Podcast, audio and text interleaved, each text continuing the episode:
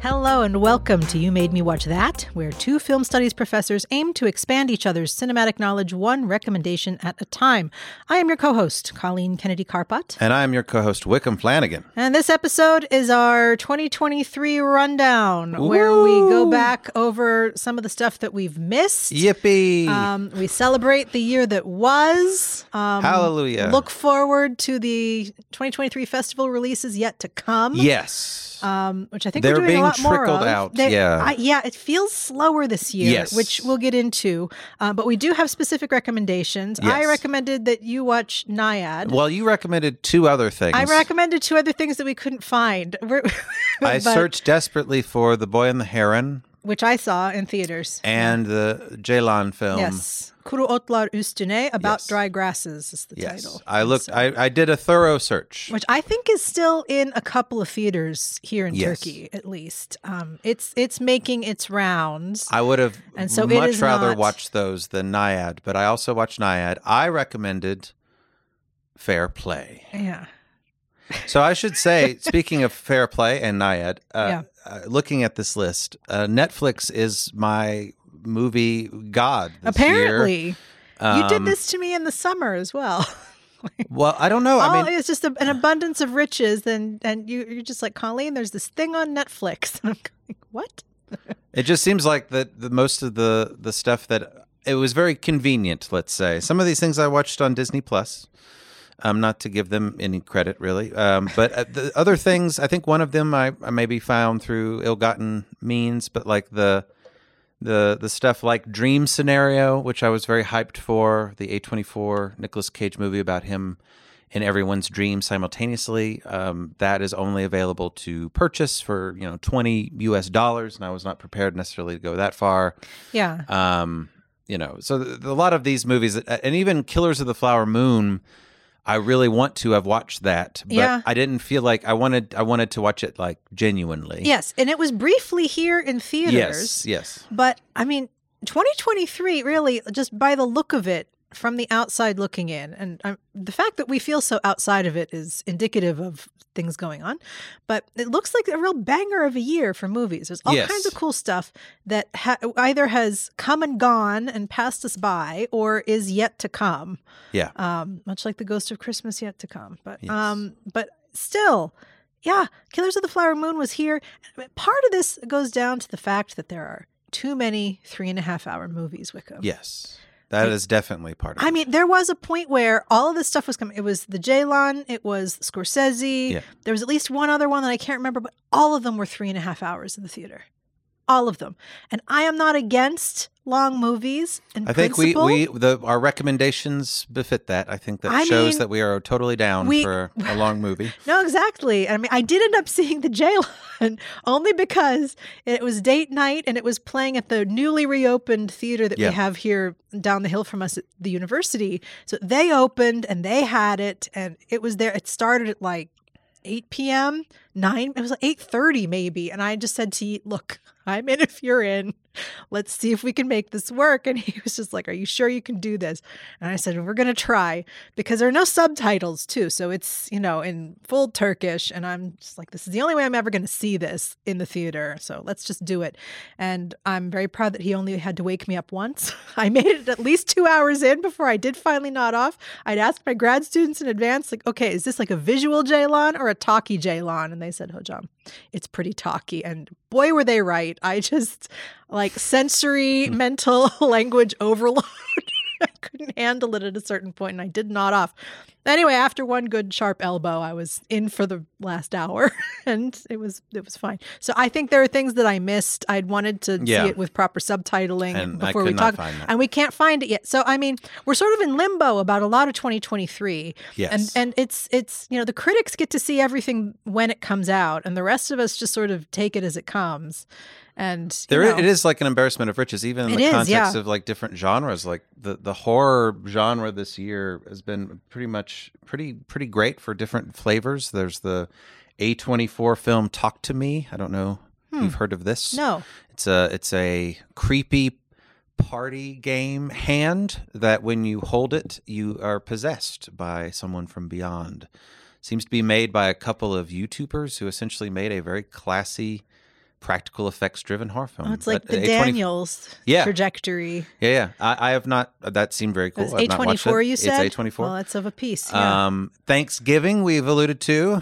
You've alluded to. but again, it's like I would rather watch maybe an awards contender film. I mean, some of my list will not reflect that. I mean, depending on the evening, I guess. More recently, I wanted to watch more higher caliber films, but um, I really wanted to watch that kind of trashy Eli Roth slasher thing about a pilgrim who kills people on Thanksgiving. Um, uh, but instead, you know, I uh, I watched a movie called Cobweb. Do you know what Cobweb is? Not as a movie. So there's a bunch of films that came out over the summer that essentially have been lost to time, thanks to Barbenheimer. right? Basically, yes. It, it was Um, the great black hole that swallowed the and rest Cobweb of the is one of those casualties. Ah, okay. But it's also a very Halloween movie. Okay. There's a lot of pumpkins, pumpkin patches. hmm Um, essentially, it's evil parents. It's uh, it's from a child's perspective, and he's talking to some mysterious person in his walls. Colleen, stop me if you've heard this one. And it's a little girl that tells him that his parents are harboring some dark secret, Uh huh. and uh, it could be an elaborate trap. Or is it? Or are his parents actually evil? Uh, it's not a great film, um, but as an amalgamation, I put, uh, as I wrote in my Letterboxd, as an amalgamation of a bunch of spooky imagery and some Halloween feels, it was totally fine. It has Lizzy Caplan in it. Chaplin? Caplan? Caplan. I like Lizzy Caplan. Caplan. Yeah. She plays the mom. Oh. Oh. Um, but it was- really yeah. already. but she but, but like like She's- a like a nervous because she's got those big eyes sort of Mm. neurotic Okay. um, mom and the uh, homelander from the boys is the dad Yeah. Anthony starr and he can sell evil creep pretty well Yeah. um Well, before we get too far into our lists, do you want to cover our main recommendations first? well i wanted to cover these random summer films while i'm thinking about it Ah, but, i mean okay. I, we should save the piece de resistance for the but that, but the, the, I mean, our point is this is hardly the pièce de résistance. We last speak year for yourself when we did the 2023 rundown last year, somehow I think it was even earlier than when we're recording. Happy Boxing Day, by the way, um, at the time of recording. Um, what we recorded earlier than this, and everything was kind of out. I mean, Yeah. streamers had the festival stuff, and and you know theaters had had the festivals. Um, I feel like everything is on a two week delay this year. Like- maybe like the maybe just things that things we- came out earlier in the fall like It's just um, weird, but why? but like decision to leave was on Mubi, which was very Decision to Leave was Mubi, and Mubi's got some stuff, but I think Mubi also shifted didn't it their. have priscilla at some point Priscilla is like around, but I think not where we can get it. Same with the Todd Haynes for some reason. Yes. Because Todd Haynes that feels like May, an December. American Netflix Yeah, it's been release. out in, yes. in the U.S., but I don't think it has hit Turkish Yeah, Netflix yet no, for it's not. whatever reason. Um, Rebel Moon has Rebel Moon, whatever, Maestro. Right. Maestro just dropped. So, I mean, but this is the thing. Like everything is dropping now for New Year's. It's like they're adjusting to this Turkish holiday schedule in a weird way. Maybe. I think Um, Maestro was internationally the same day. Was it really? Yeah, yeah. On Mhm. well, but it, it had a theatrical run Yeah, anyway, a brief one, you know, an awards qualifying kind of thing in the states. Um, and it was in festivals. I mean, it you know people had seen it before it came out, and that Yes. that's always the trajectory that we hear about these things in the spring. And you know, we're already gearing up for the next festival season, um, kind of on the back burner. And then those will be the films that trickle out for the rest of the year. But I feel like a lot of that stuff has been withheld to the end and withheld longer than it was in the past. And so, you know, you and I went back and forth for weeks. Okay, you know, end of, year, end of year is coming. End of year is coming. What do we have to recommend? And either Cobweb. either we'd seen totally different things in theaters, and that hadn't been out yet to catch The up The last with. thing I saw in these- theaters was Oppenheimer, I think. Really? Yeah. Oh, okay. I didn't really go to the theater, hence why Netflix was my Okay. movie Yeah. Bible. Managed to hustle for the Ceylan. Um, I also managed to see uh, another Turkish film that has just come out for a general release called Suddenly, Aniden, uh, directed by Melisa Önel and co-authored by Önel and uh, a dear friend of mine, Feride Çiçekoglu. So, I mean, my review will obviously be biased because I know the filmmakers, but uh, I took my husband to the Ankara Film Festival where it was playing, and it was subtitled, thankfully. it was a little less talky than the Ceylan. It would have been okay, I think. Um, but this is um, very happily a Turkish entry into my favorite category of um, women dealing with middle aged.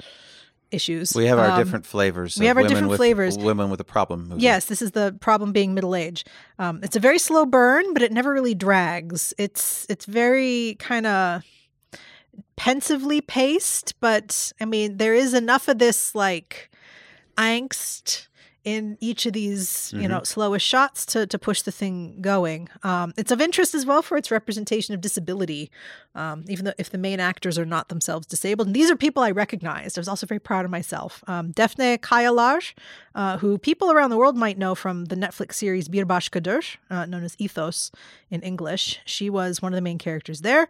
And uh, Öner Erkan, who I think is not so internationally known, but he's known for a lot of other Turkish stuff. So I recognized the I know the filmmakers. Aniden in theaters now in Turkey. So you can rush out and find that one.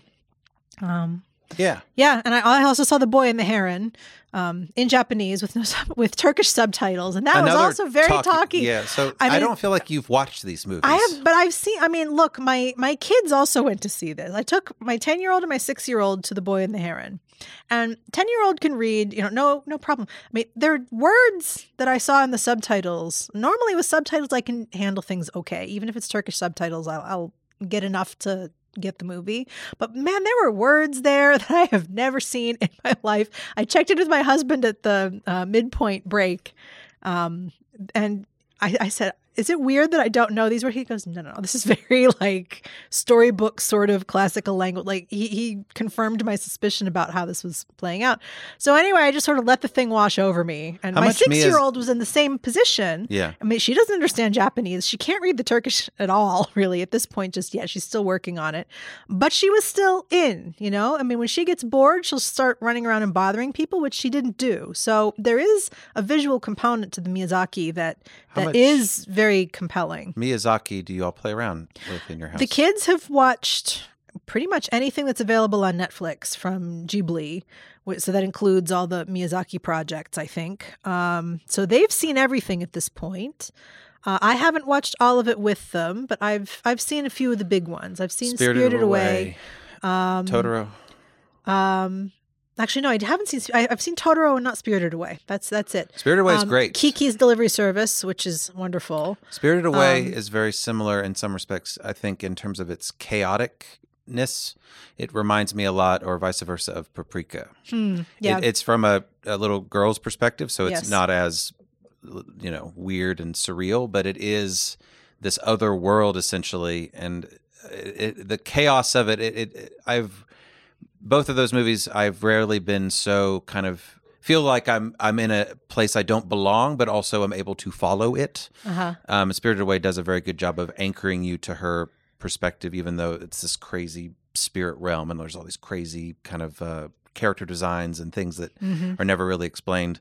Um, so I would that movie is a nice contrast to Totoro. Um, Yeah. The Boy and the Heron I heard was yeah kind of kind of relatively subdued compared to comparatively to some of Miyazaki's other stuff. Maybe. I mean, there Princess Mononoke too is this kind of very bombastic Mhm. spectacle movie. There were moments of spectacle in this one, though. I mean, Okay. there there were parts where it was big, and I was keeping an eye on my younger daughter, um, just to. But I mean, again, she was captivated. It wasn't so like. Cre- there were some creepy moments, but they were pretty well contained. Um, I I I am. J- my only regret is that I missed Robert Pattinson's performance as the Heron, which apparently uh, no, I mean, truly, I, like, I, I regret myself too for having missed that. I mean, uh, it's the highlight of the year. eventually, when it comes out on streaming, it's going to be dubbed. I mean, the, the Miyazaki stuff is very good. They get you know really big actors um, Yes. to do the English dubs. Um, it's good that with streaming you can choose. I mean, I know there are the diehards who are are you know i- into the manga and, and doing everything in, in native Japanese. But um, anyway, it's I, apparently he really embraced this sort of you know like bird cawing kind of tone to it. He he really went there. Like so and I mean, you know, Pattinson does really well when he, you know, goes to the weird places. so it's like it's like he became be one little with the seagull of the lighthouse and channeled that into this performance. it's a secret sequel to The Lighthouse. Um spiritual successor. Can I say. branch off of that to a Yeah. children's movie? Sure. Yeah, I know you watched another children's movie. I've watched a ton of children's movies. I don't Um, even think I, I listed not- all of them. I could not finish this one, and for very obvious reasons. I watched the beginning part of Elemental, Ah, I didn't see that which one. is a Pixar joint. My kids saw that one with my mother, so what did they think of it?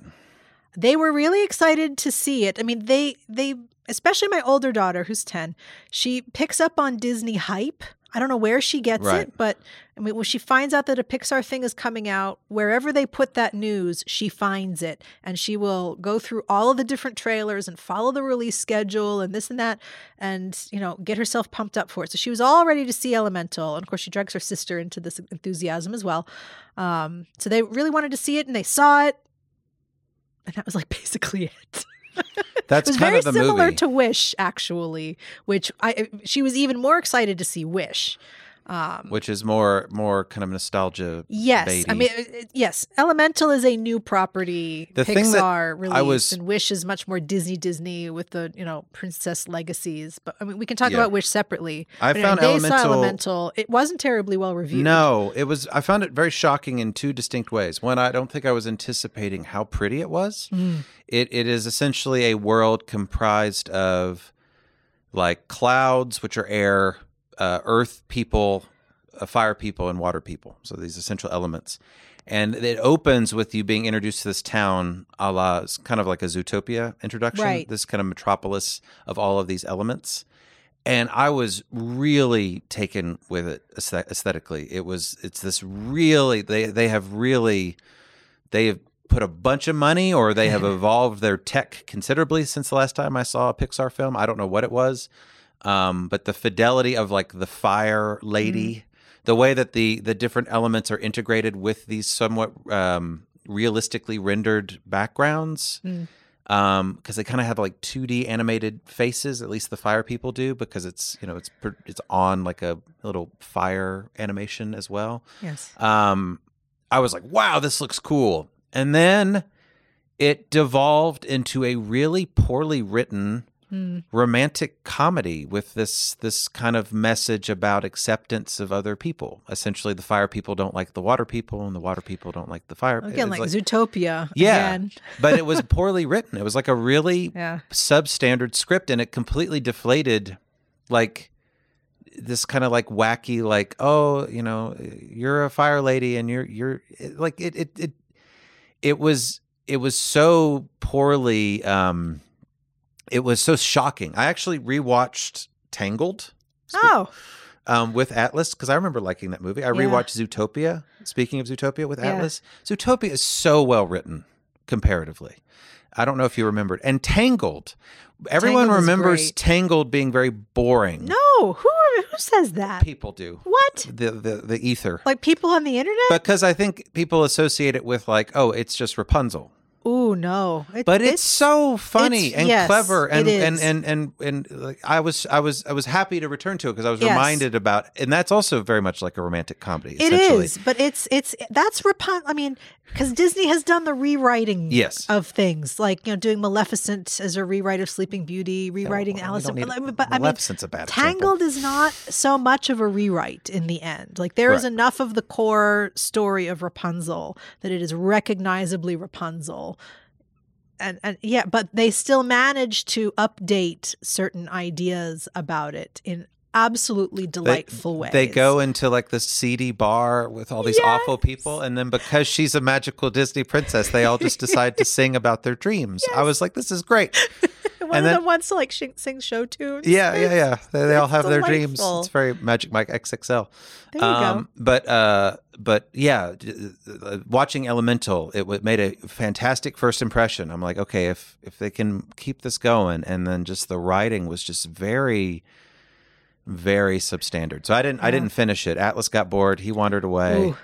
Uh, he enjoyed Tangled um, Yeah. and Zootopia. We we sat through the entirety of Zootopia, but um, And Zootopia is not a short movie. no, no, but it, it No. it's so good. There's Yeah. the Godfather thing in the Oh, the, middle, the, the sloth at the DMV is my the favorite. sloth at the DMV. Um, because so, every adult in the theater was losing. yes, and the kids are just like, why is this funny? Like, Well, no. Do you remember the the little? I don't. I think it's a mole or something. That, that's the Godfather. He's like, "You come to me on my daughter's wedding." It's like what a weird reference in the middle of this uh, Disney movie. well, but well, but I mean, it's a little bit like um, Animaniacs, which I think you're too young to have really no, grown up the, with the Animaniacs. but anarchy of Well, references it- and yeah, exactly, but it's I mean, every reference in Animaniacs is something that a 10-year-old would Yes, not yeah, understand. yeah. But it's like laying the groundwork for things that you will eventually understand. So now that my kids have discovered Animaniacs, they don't understand, you know, classic Hollywood stuff. And I'm like listening from the front seat as they're watching this on you know, on the road to Izmir or whatever. And I'm losing it. And they're just like, "Mommy, Mama, what's so funny?" like, You'll understand when you read the memoirs in a few years. You'll start to understand who these people are. Anyway, but uh, yeah, so was, uh, uh, other kids movies while we're on Yeah. it. I one I have not seen in full, but my kids have watched now I think in full themselves multiple times. It's called Leo. It's The uh the tur- lizard. the- oh, I thought he was a turtle. no, it's uh, some kind of lizard or iguana Okay. or something. Like it's he's a class voiced by Adam Sandler. Right. Um it's charming. It's it it's it's It's just another Netflix joint, right? it's another Netflix joint, but there again, the writing really sells it. Like it is Yeah. pitching both to the kids. My kids obviously love it if they've watched it multiple times already. That means, you know, again, I, I try not to control their media. like they just open the kids on Netflix and pick what That's they how want. they're able to sneak Christmas movies. This is how they're yes, exactly. Somehow they sneak the Hallmark Christmassy stuff off Netflix, but but that they will switch away from. They never switch away from They the feel animated guilty somehow. Somehow it's which again I don't know where that comes from. Um, but anyway, Leo, I caught myself watching with my little daughter while she was having a snack, and you know she was halfway through it, so she started it at that point and I, it just the jokes were great and sandler clearly has an affection for this character um He showed up. he, yeah, he did. He showed up. I Like mean, he's apparently, Pattinson, yes, uh, he has been showing up, I guess, for his voice acting commitments. he Hotel Transylvania nice was also Dracula. better than it probably could have been, um, in in large part because he's involved. Um, yeah. So anyway, Leo, I, I would like to sit down and watch the whole thing. Uh, what else? Hilda, uh, my my we basically binged the entire third season of Hilda, which if you've missed on, if you've not seen Hilda, No. it's great really truly um, that is a fantastic show to just start from the beginning and wander through it is a completely like i mean i think really i'm thinking about this and the more i think about it i think it rivals tolkien in its world building there are just there are creatures that we haven't seen before that i mean or they're a variation on like like trolls like trolls are a thing there but the way trolls work in hilda's universe is very distinct from you know like European mythology trolls. Like it's it is its own self-contained fantasy world. It's emotional. It is about parents and children. It is about I wouldn't know anything. origins. Uh, it just it's it is for children, but it it will really grab anybody's emotions and heartstrings and just yank them all over the place. It is wonderful. Every I mean, it's not it's not a waste of time. Sounds terrible. S- Oh, he goes, Hilda's just great. Hilda's great. Just Um, being contrarian. I guess, yeah. Um, Anything that tries to pull at my heartstrings, I actively reject. Well- it has to do it in a way that completely catches me off guard. So sh- does this mean we should talk about Wish since we're on? I was thinking, yeah, well, like stuff. Banshees of Inisherin. But um, um, speaking Yes, of for of the- children. No, but that, that that was emotional in unexpected ways. Uh, Wish is that emotional in unexpected ways? Wish. It- Okay, I just thought the look of Here's Wish looked another- terrible. It was dark. It was. I mean, Wish. Okay, so I, so again, my daughters got all excited about it. We ended up seeing it opening weekend. We saw it in 3D, and I feel They like They still have 3D movies. They still have 3D movies, Oh my Wickham. God. I know. And Wish is one of them. And I swear it was dark. Like just the color of it. I don't know if it was our projection. Might have been, If yeah. it w- was the glasses. Because at some point I'm like taking the glasses off just to see, like, is that corner of the screen lit? like, is am I is does is it supposed to look like mud? Because it looked like mud to me. Probably the 3D. Yeah. I mean, I think it would have been a lot better if it weren't 3D. Truly. Um, Most movies. just lean into the old because the thing about wish is it is in many ways a fairly radical story for disney that is buried in a distinctly non-radical trotting out of every disney movie ever made because it's it, it exists as a sort of capstone of Disney's centennial. Yes, this 100 That's year the whole thing. point. It's a hundred year thing. And I mean, I'm sitting, I did not realize this going in. You know, my daughter finds all the hype and gets herself hyped up. And I think she knew this. And somehow I didn't know this going in. And, and I'm sitting there wondering, why am I seeing like the squirrels? From the 70s productions. Why am I seeing like these, you know, design callbacks, the you know, the trees that look like Sleeping Beauty, the this, the this. I mean, it just you know, every every minute you're thinking, I've seen this before, I've seen this before, and finally you realize, oh no, that this is the point. Like it happens often enough that you just think The- this is the reason why they made this movie. Once Upon a Time in Hollywood, Snap. Snap. The Leo. Oh, The yes. meme no, of but him I mean, pointing like and- you're just frozen in that position Yes. for the entire first half of the movie, and you know, I, I, they, they do confirm that this is deliberate by the end credits, where you know the end credits are going, and then they're like putting little firework, you know, uh, silhouettes. Putting up little firework silhouettes of various Disney characters. And here's Jasmine from Aladdin, and here's, you know, the Merlin from Sword in the Stone, and here's, I, I mean, just you know, going back and doing the Mhm. deep cuts and like really getting into it. Um, so Any Black Cauldron?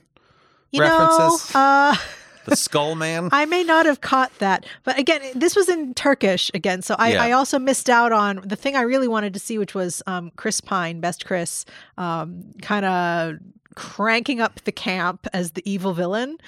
Um, so, anyways, what's radical about the story here, and so I can't really speak to the writing because I was, you know, kind of just it wasn't even subtitled, so I'm just sort of managing and you know dealing with the references. You've watched so on. many films this way. I have watched so many films this year this way because it's not a problem for my kids. Like Right. they'll watch, they they prefer the English, but they, They watch didn't it see the Turkish. Ceylan film, but yeah. No, um, but like we watched Super Mario Brothers when that was out Well, in that, that, Turkish. The, the, the, the dialogue for that is not super I mean, important. is no, yes. I think Wishes is a bit more elevated than that.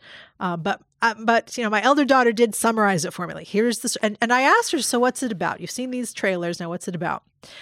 And she said nothing about the the nostalgia bit, but she said, okay, so there's this girl, um, and she lives in a kingdom where the king. you know, controls everybody's wishes and then once a year he grants the wishes and then she realizes that actually he's evil and she leads a revolution to overthrow him very matter of factly. And I said, A revolution, huh? Yes. Oh. I mean, when you put it that way, which that is exactly what the movie does. like she leads a revolution with her friends and they try to overthrow this tyrant. And it's obviously this real you know, insistence on his status as a tyrant, and he shouldn't be doing these things. You know, people's wishes belong to them; it's part of who they are. You don't put that power in the hands of a single person. It's like, yeah, Disney, you don't put wishes in the hands of a single entity. I mean, it's it's it's kind of subversive. Like kudos to whoever decided to make that the totally unnecessary narrative that's grafted on to this Well, that's years. that makes it feel more disingenuous, does it? Because it's- it's, like we're hiding the one kind of I cool mean, element behind I- all this fan service and whatever else. I mean, but well, that's that's the thing. They're they're hiding a very subversive element, a potentially subversive element. I mean, it's Disney. It's not going to be cranked up to you know, you know, Dead Kennedy's Anarchy or anything like that. But um, it, it's it, it- it's a lot less anodyne than it could have been, honestly. Um, and so that was, I think, the one encouraging thing. I mean, there's not nearly enough of it. It's not allowed to you know, it's not given the space in the midst of all this nostalgia to really develop in a way that's all that compelling. But my kids really like the music. They're playing the soundtrack for themselves at home from the theatrical run. So, I mean, by that measure, it's a success, um, at least in my household. Is it as good as it could have been? I mean, how good is it going to be if the point of it is to resell you 100 years of existing movies? I just, it's, I should say Yeah. that Disney in general this year had one of the given that it is the 100th year has had one of the worst financial yes. wish bombed elemental Totally bombed. bombed, yeah. elemental had some legs but um Well, but that Indiana it was Jones, a, it was a big summer thing, right? Elemental was a big June release, Yes. and and yeah, and it- Indiana it, Jones It fizzled a lot faster than it should have. Yeah, Indiana Jones was a big flop. of all the Marvel stuff. So ironically, given that Disney had its 100 year uh, and they mapped it out to perfection, it, it really did not did not pan out for Th- them. no, I mean- even critically too. Like True. so- like most of these True. movies did not review. well. No, it's true. Like, Elemental had very middling reviews. Wish is getting kind of even worse. Wish is getting really terrible. I, I mean, I think we do need to give credit for that. Uh, for you know, again, I like that potential subversion. I want to give some credit for this, but is it you know is it enough? I mean, in the I end, want to no. give credit, yeah, to Elemental for all of this design work that went into it. Yeah, the yeah, Concept art. yeah. It, if if the script is bad, it's one of those fundamental things that in animation, um, when you're preoccupied with with some elements over others, everything has to be kind of working in sync. Um, it's amazing that any animated film is. Uh, is is firing on all cylinders like some of them are. Did you know they're making, by the way, a Toy Story five? Uh, that doesn't surprise me. I know it's sh- how are they going to freaking keep that I don't know. Train It- cooking. Four four was better than it should have been, yes, but it probably I like shouldn't four have a lot. happened. I know it's a weird ass movie. Yeah. Um, Yeah. Can I go to now to something completely different? Okay. I saw No Hard Feelings. No hard. Oh, this is the Jennifer Lawrence Yes, comedy I don't vehicle. know why I watched it. I uh, I watched it. Okay. It's about Jennifer Lawrence seducing a 20 year old guy by her his parents want her to go out on dates with him to get him out of his comfort zone Right. So basically, she's a hooker a hired hooker by the parents, because she wants a free car and she's like kind of a uh, like pre midlife yes failure. what is it montauk Okay. it's like uh Yeah. like the beach side in new york right. Yeah. No. Um. Massachusetts. Massachusetts? massachusetts i have no I- idea um north Beachside, Somewhere. Yes. so there's New all these England. and she's she's a, yeah she's in pre midlife crisis and you know what no hard feelings given how kind of terrible that premise is it was okay Okay. Uh, and the thing I fundamentally appreciate about No Hard Feelings, for one thing, one reason why I wanted to watch it, it was a big studio comedy released in theaters over the summer. I don't know Yeah. how well it did, probably not very well, but do you know how rare that is these days? Oh yeah. Yeah. They. They. They. It didn't look like anything else coming out. Yes. But the last thing that time that happened, I think, was Game Night, Oh. which we oh. both go on record to say we enjoy Game It was. Night. I, I didn't even know it existed until it showed up on a plane Yeah. playlist, and Yeet watched it first. It, came to and was theaters. like, "You should see this," and he was right. I'm not going to go that far with no hard feelings, um, but uh, it's like a kind of a dirty, um, lowbrow John Hughes movie. Uh, uh, perfect, John Hughes. um, perfectly exemplified by the fact that Matthew Broderick shows up in it. Does he? yes, as the dad. Oh, uh, see, now you're just projecting through casting. I think. No, it has that feel of like he's like a young guy, and it's like weird science where it's like there's like self conscious. Weird science is a weird weird but it's movie. but it's kind of more about her, or at least as much about her, which Yes. Hughes wouldn't do. I mean, that to me, I think, is the the twist there. But there's what I really like about it, I think fundamentally is Jennifer Lawrence essentially made it a movie. Like she didn't have to do this.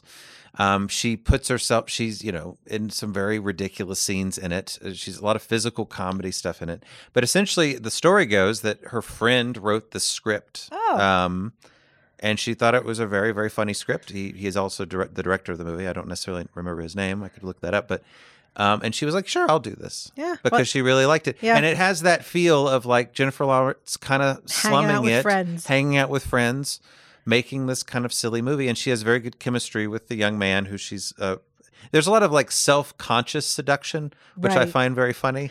Like she she goes to his pet store because that's where he works, and she's trying to wear like this flambo- flamboyant outfit and make all these innuendos. And then at one point, she's driving in a van because she can't afford a car. So she said, "Let me give you a ride in my van." And, and he's like, "I don't know. This is, uh, it's about." And then she ends up macing her, and that's their that's their meet cute. It's it's shades of um um what was the one with Scarlett Johansson in the van Oh, that you made me watch? uh, Under the skin. Oh, under the skin. Yeah, yeah. Because he he naturally thinks that she's there to Yeah. abduct him. Um, so it has its moments. It's kind of schmaltzy by Yeah. the end, but- weirdly. yeah, well, I Um, mean, but that's, it's that's okay. a commercial comedy. I, that's that's what it is. I, I, all respect too to Jennifer Lawrence, who is Yes. sort of they're they're trying to bring her back, after, you know, maybe a fallow period. She stepped away a bit. She's older than she was. Yeah. She's sort of aging out of the ingenue kind of roles. So this is the kind of thing that, you know, Hollywood doesn't write very well. So that they that that she did this is, is one thing. But I, I also heard that Jennifer Lawrence was initially supposed to play um, Elizabeth Holmes, the Theranos lady. Oh, Um, uh, in, in a in a one of the, it was one of these cases where there was one show already in development with um Amanda. yes Amanda Seyfried and Lauren. Seyfried Yeah. um which is the one that eventually came out and kind of at the same time or not too long after that was do- like close to done there was a second project about the same person and and Lawrence was cast and she said she watched Seyfried and just went she did it. I don't want to do that. Like why would i that's fine. Like there's there's basically i can't top this. There's no Yeah. alternate take. I'm out.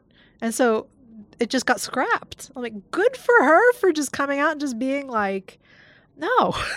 Like it's ridiculous to do this. I wish more projects would you know take a look at the sort of parallel projects and just go yeah you know what? Why don't we talk about something else? Why don't I just do this thing that my friend wrote that I thought was really funny? I- yeah. good Yeah. good It was fine. That's It was okay. Okay. Well, I'll keep that in mind when that comes around. Um, do you want to pivot to some of these Netflix films? Um, let's see. Is there anything else I want to talk about? Um, Can you bounce off of a, a dumb summer comedy? can I um bounce off of like kids movies and dumb summer comedy to something that is definitely not for children and not really a comedy at all? And this is probably what I should have given you to watch, but it's um it's a movie called Passages from director Ira Sachs, uh, which is available now on Mubi. And I Yeah, just why wanted didn't you give me? This already I- I sounds prob- better than Nyad. there's there are good things to be said about Nyad. We're, we'll get into it.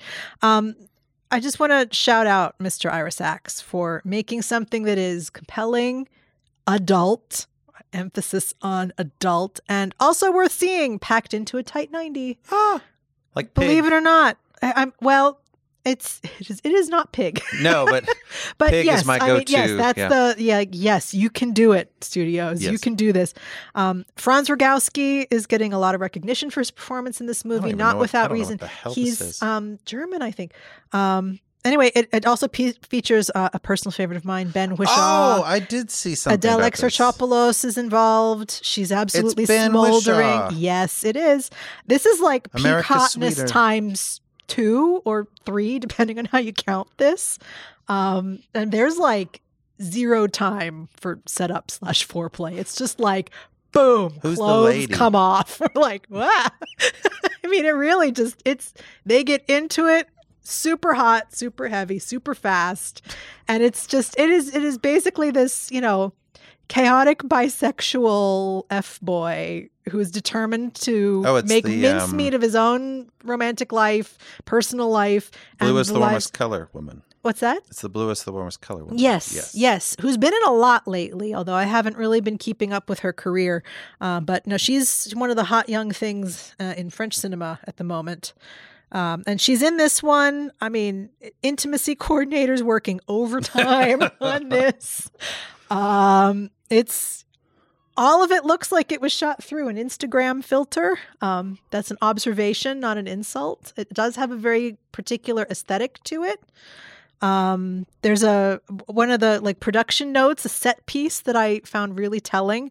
Um, there's a shelf in the Rogowski Whishaw kitchen that is just millimeters from falling off the entire wall, and it's the metaphor for their crumbling relationship. But it's just like every time it's on the screen, and it's more than once, but I'm just like, it's Like, I just want to reach into the screen and be like, Does just- the camera emphasize it? no, Oh, uh-huh. like like Whishaw's just in front of this thing talking. He's in front of. This, I mean, it's like nobody interacts with it at all, but it is just in the back. And if you've ever had one of those sort of floating shelves that's like slowly leaning down, like uh like a horizontal Tower of Pisa, I mean, it just it's it's anxiety producing just to see that in While the background of these shots. While they're having it at well, in no, front of this shelf. no, they're actually arguing about their relationship Oh, in front of the shelf, which is again like this is how you know it's a metaphor for their crumbling relationship. It's barely holding anything together.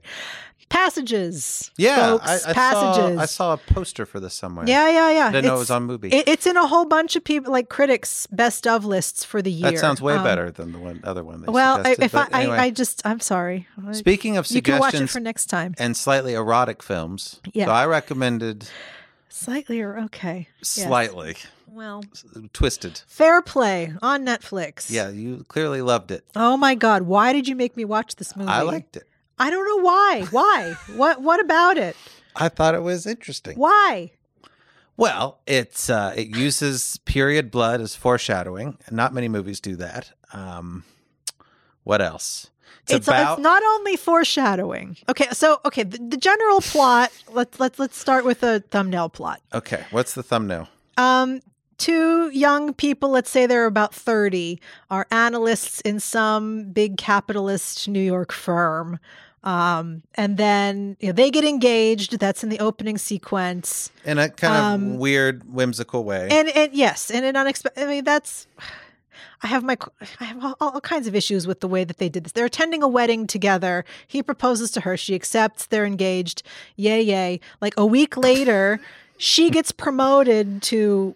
You know, not she's no longer she's a PM, whatever that Yeah, we stands. have for. I have no- no it's- idea. it's such a I know I- weird- I, I, yeah. fully don't care about the capitalist underpinnings of whatever this firm is. But anyway, she gets promoted so that now he's her underling. Mm-hmm. But because they're working together, they have to keep this whole thing between the romance. The romance Yes. is a secret at Yes. work.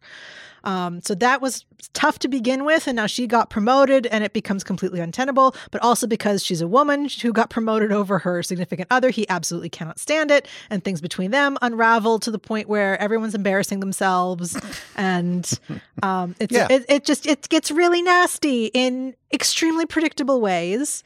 And I would ends. say somewhat predictable ways. Yeah. It, it becomes more. It, it's more chaotically. It unravels more chaotically than I think its predictableness implies. And there's a lot of like red herrings that it kind of throws. I did like the fact that so because of all this, he decides to do a go to like a BS, you know, masculine inspirational trainer. And guess who's playing the bullshit masculine inspirational trainer? He's the he's the guy who's recounting his dream in Mulholland Drive. and I went, well, this guy's not is not going to give good advice. It's a little intertextual yeah. little nod of like this is not a good person to listen to. Um, no, what I liked about it, uh, Colleen, uh, aside, you know, it's a little predictable. I, I think at the first half I was expecting it to go a certain way, and it went a little bit more twisted than I thought it would. Um, I appreciate that it's it's less that she got promoted and more that he can't. Un, he he associates it with her being an attractive woman, right? That she has to have done something, and that's what he can't stand extra to get promoted. No, that that is that is the narrative that he is giving himself. right. because he cannot believe that she got there on her own merits. And Right. this is a tale as old as time. In honestly. movies, I so one of the things I haven't yet talked about, and I know I mentioned this to you earlier, is um, Blue Eye Samurai. right? Episode five is my favorite episode of Blue Eye Samurai. It is exactly this narrative. Okay. Like it's a flashback. She has this this t- the titular samurai, um, te- who normally is living as a man, was once living as a woman and and ends up like married to this other guy, and you know things. I'm not going to spoil it, but I mean the, the point of it is she bests him at swordplay. Just as things are going really well, and like they might just get along, like she she beats him with swords, and you know she's just like, ha, you know, is willing to throw it off, like it's, it's fine, like you know she's not trying to you know emasculate him or anything, but of course that's not how he takes it, and then the whole thing falls apart because he can't handle that she's better than he is, and that's just it. I mean, women are not allowed under patriarchy to succeed, especially more than their partner, and like men just lose their minds when this happens. And so to me, like this whole narrative is just unbelievably predictable. Everything that he says Dread is- for days. it's it's not even dread. It's just I mean, beat for beat, it's all coming out the same way. I mean, I was just Not thinking like how did this movie even make him a big worthy s- partner to begin with. And here's where we go back to the period blood. So they're they're attending this wedding and they're getting it on in the bathroom and suddenly Yes. there's blood everywhere. And like first of all, come on lady, like you're you're 30 and you're not carrying your tampons. Like come on, like she that's unbelievable in itself. Um, the fact that they're just like, oh, but they haven't even taken the photos yet. I'm sorry, if the bar is open, the photos are done. Okay, like, this has is this has this screenwriter minutes of the film. ever?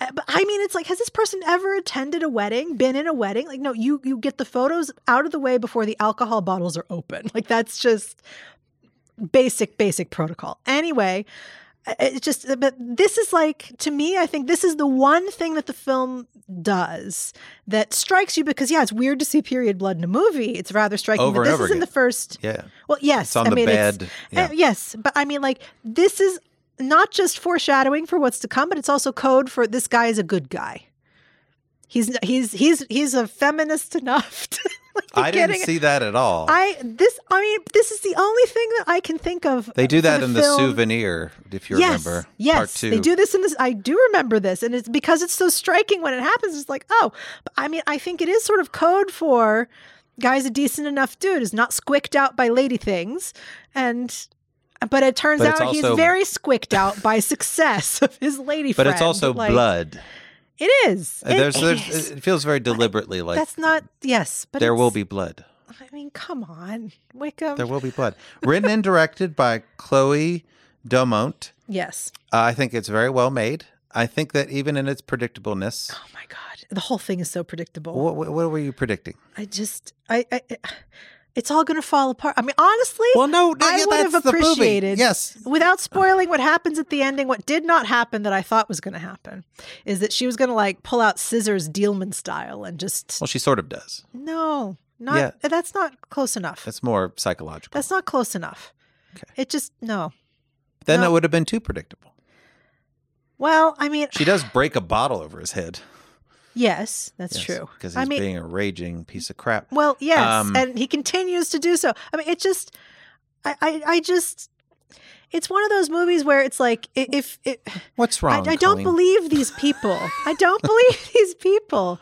I mean, and, and then, of course, she tells her mother about the engagement as you would, and the mother is also just a garbage mom Which who is not what I listening appreciate about the movie is that he obviously is the one who is conniving and resentful, but you over the course of the movie learn that she's pretty messed up as she's well. She's messed up. Of course, she's and messed and, up. and then you associate that with the moms, like the the, the oh, but the, yeah, the mom is just awful. what what their their sort of um their sort of psychosis that you that that is sort of revealed over time the nature of how they're kind of awful uh, career grabbing people um the the transactional way like the, i like the idea that sex is somehow this like transactional thing that they need to essentially commemorate like they need to do it for their relationship no, to they essentially need to, endure they need to either do it or not do it or do it in specific ways in order to communicate to the audience how their relationship is going because that's the only No, that's I that feel like that's how they communicate to each other how their relationship is going. That they have nothing else really.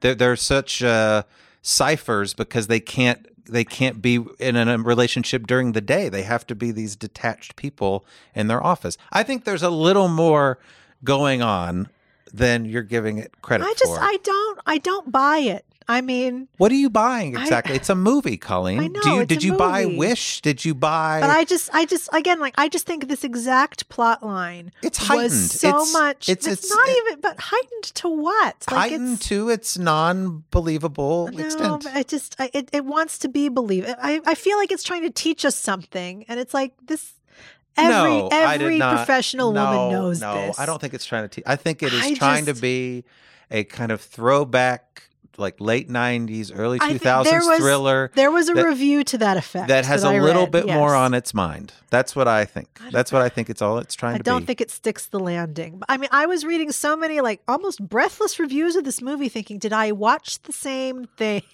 well, I'm not breathless, I just, but I really liked I- it. oh god, I just it was I mean, that exact plot line was integrated so much better into Blue Eye Samurai, Okay. and, and just with with you know character development, consequences. Did you not like what um, we learn? uh, Aldrig Alglick or what? Alden and Did you like his performance? Alden? Ehrenreich. Yeah. Would that it were. Or that it was so simple. Yes.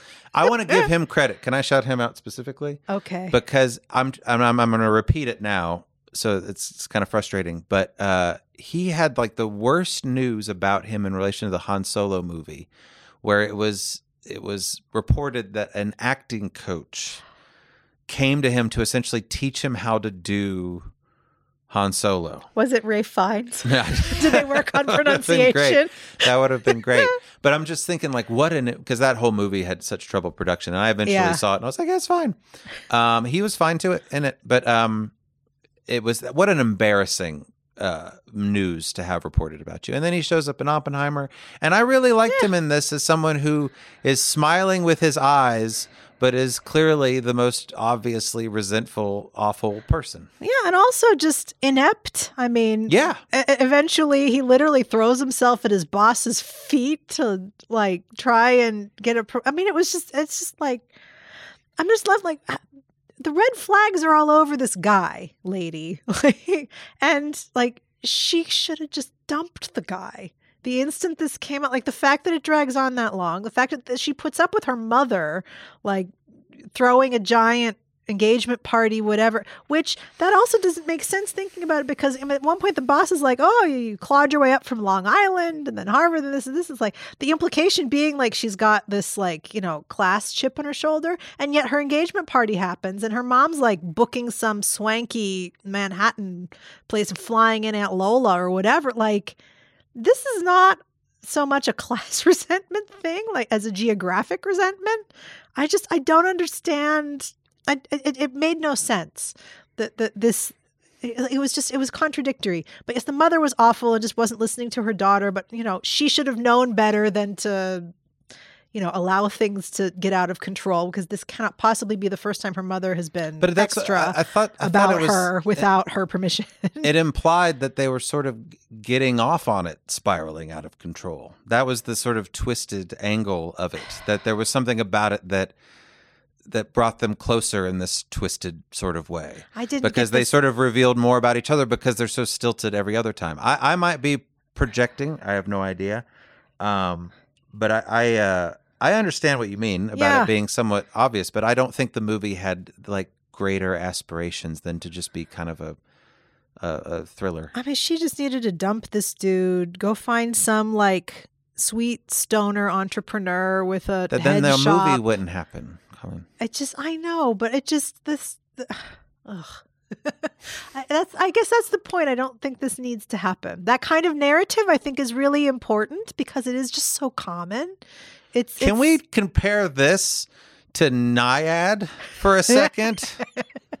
Do you think that movie needed to happen? Um, I mean, need is a very. Yeah, uh, interesting word to use. I I think I if if you're my, my thing on Nyad, I, you know I, I recommended it under duress. Yes, that's true. That's a good point. because this was I recommended fair play first under second. under. Now you know, I watched Nyad happiness. and I I have my reservations about it, especially aesthetically. But I really loved the performances here. Jodie Foster is in it. I think like the most comfortable she has looked in a role in ages. Like she could just roll out of bed and play this I- lady. well, I think that's part of the problem. I think that's maybe. Um, but Annette Bening, Annette Bening had Annette to Bening's work. great, yeah. She's fantastic, and this would have been a really difficult thing to pull off, Yes. just physically. Like I think she really lobbied hard for this role to begin with, and then she got it and sort of woke up and realized. What is she- your she talks about- history with Annette Bening? Um, I don't have a history with Annette Bening, um, but uh, Kids but are all she- right. Kids are all right. Yes. Um, Did you ever see Grifters? I have not seen Grifters. Um, she was of course in American Beauty. Um, Oh yeah, I yeah. Um, In Grifters, which, she which there was what is it? The American President. An how many American President? films is she in? Oh gosh, a bunch. But um, but anyway, but she she finally she got the role and then realized, oh, you know, ish. I now I have to learn how to swim, like, like real competitive swimming. So yeah, I mean, she really gets into it. In Grifter, I- she's much younger, obviously, and, and she plays a very exuberant con woman, and I always remembered her. So it's it's John Cusack and Anjelica Huston, and they're and Annette Bening. They're like That the- sounds fantastic. It's pretty good, and they're the three main titular grifters. Uh-huh. And Annette Bening is essentially just seducing like her landlord to get more rent, and you know taking off her clothes and going into his bed and whatever. But what I really liked about Annette Bening in that movie is that she's very excited to be conning people. Like she's like, "Hello, I'm just. Can I please stay?" Like she's not. She's not like a typical sort of femme fatale person. Whereas John Cusack's trying to be cool, and he's got the He's- shades. He's John Cusack. Right. yeah. But uh, Annette Bening's just like, oh, you know, could you pay for my month of rent? Blah, blah, blah. And I was just, Anjelica Huston doing in all of this? she's plays John Cusack's mom. It's complicated. It's Oh. a comp, yeah. It, then it gets sort of Oedipal and twisted. And oh, it's pretty good, but it's a twisted little con man movie. Um, the main thing about it is it's them three and they're each in a different uh, frame, or uh, it's like the screen is uh, cut three ways, and it's Anjelica Huston walking to do something, John Houston walking to do something, and Annette Bening. So it's like grifters. It's like this cool. And I think on the VHS cover, it was like that, where they're each divided into this. What would that be called? Uh, split screen. uh, but three way split screen. Okay. Yeah anyway, uh, kid's all right. She's great with Julianne Yeah. Moore. Yep. Um, Nyad is the most predictable thing. Well, of course Uh, it is. Well, I mean, it's it's a biography. It's a biopic. We know how it ends. I I hate It's a this- foregone conclusion. I hate this kind of biopic, Colleen, where someone r- looked at the story and is like, "This could be a really good three act structure." This this is very clearly this this would make a great film. I can just see it now. it's perfect. We can put her backstory when she's swimming because she's hallucinating. Talk about shooting through an Instagram filter. We'll put Oh, that wasn't weird, even Instagram. It's like weird, weirdo digital. Yeah, she's hallucinating underwater, and they're like CGI magical fish. sea creatures. yeah, those are not the best. Uh, Well, they, they used a CGI shark at the beginning of the movie that they then use at the end of the movie. I what I hate about this is not that it's like a bad story or an, an- not a good inspirational story or that the acting's bad or whatever. It's that it feels so cynical in how it's made. It's like we we have this story. Let's put it out on Netflix. We'll get these two great actors to sort of give it some legitimacy, and we'll just kind of do the bare minimum with the rest of it. well, so let's let's t- summarize again briefly. Diana Nyad. And, Yes. I mean, you can Google Diana Nyad. She is a long distance swimmer, uh, first to swim from Cuba to Florida. Yes. So, I mean, again, there's nothing to spoil. This is like this is in the record books. There's some controversy or controversy around the accomplishment. Actually, there's like an asterisk ne- next to it because I guess there's you know every sport has its you know regulatory federation or whatever. The federation is not willing to kind of fully credit her for the swim because it's not sure that she followed the quote unquote rules, but the rules were only put in kind of after the swim itself. Like it's it's complicated. Um, the the film doesn't really get into it. Um, It doesn't get into anything. it, well, it, it gets into their friendship, which I think is meaningful, and and it, I think for me, it's it's psychologically about what it takes for this person to accomplish it. Like the accomplishment itself, again, is a foregone conclusion. I mean, you're not sitting there wondering, will she make it or won't she make it? We know they wouldn't be making this this this biopic. I hope that she wouldn't make it because at least See, then it would I be think- like kind of kind of interesting what Like, failure does to a person. Uh, well, like how Quentin Tarantino killed off Hitler in his movie. I mean, that thi- this sort of yeah, alternate throw, history. throw in a random yeah like, cosmic event. Yeah, no, but I mean, the, the the point is really about these two women, and and especially Nyad herself, and just sort of where does this come from? Because I mean, if you're you know a, a reasonable adult age and you have a mom, sit down and watch Nyad with your mom. First of all, your mom will probably know who this person is. And she became a sportscaster. You know, she had a you know, real long storied career in sports beyond her actual um, sports achievements.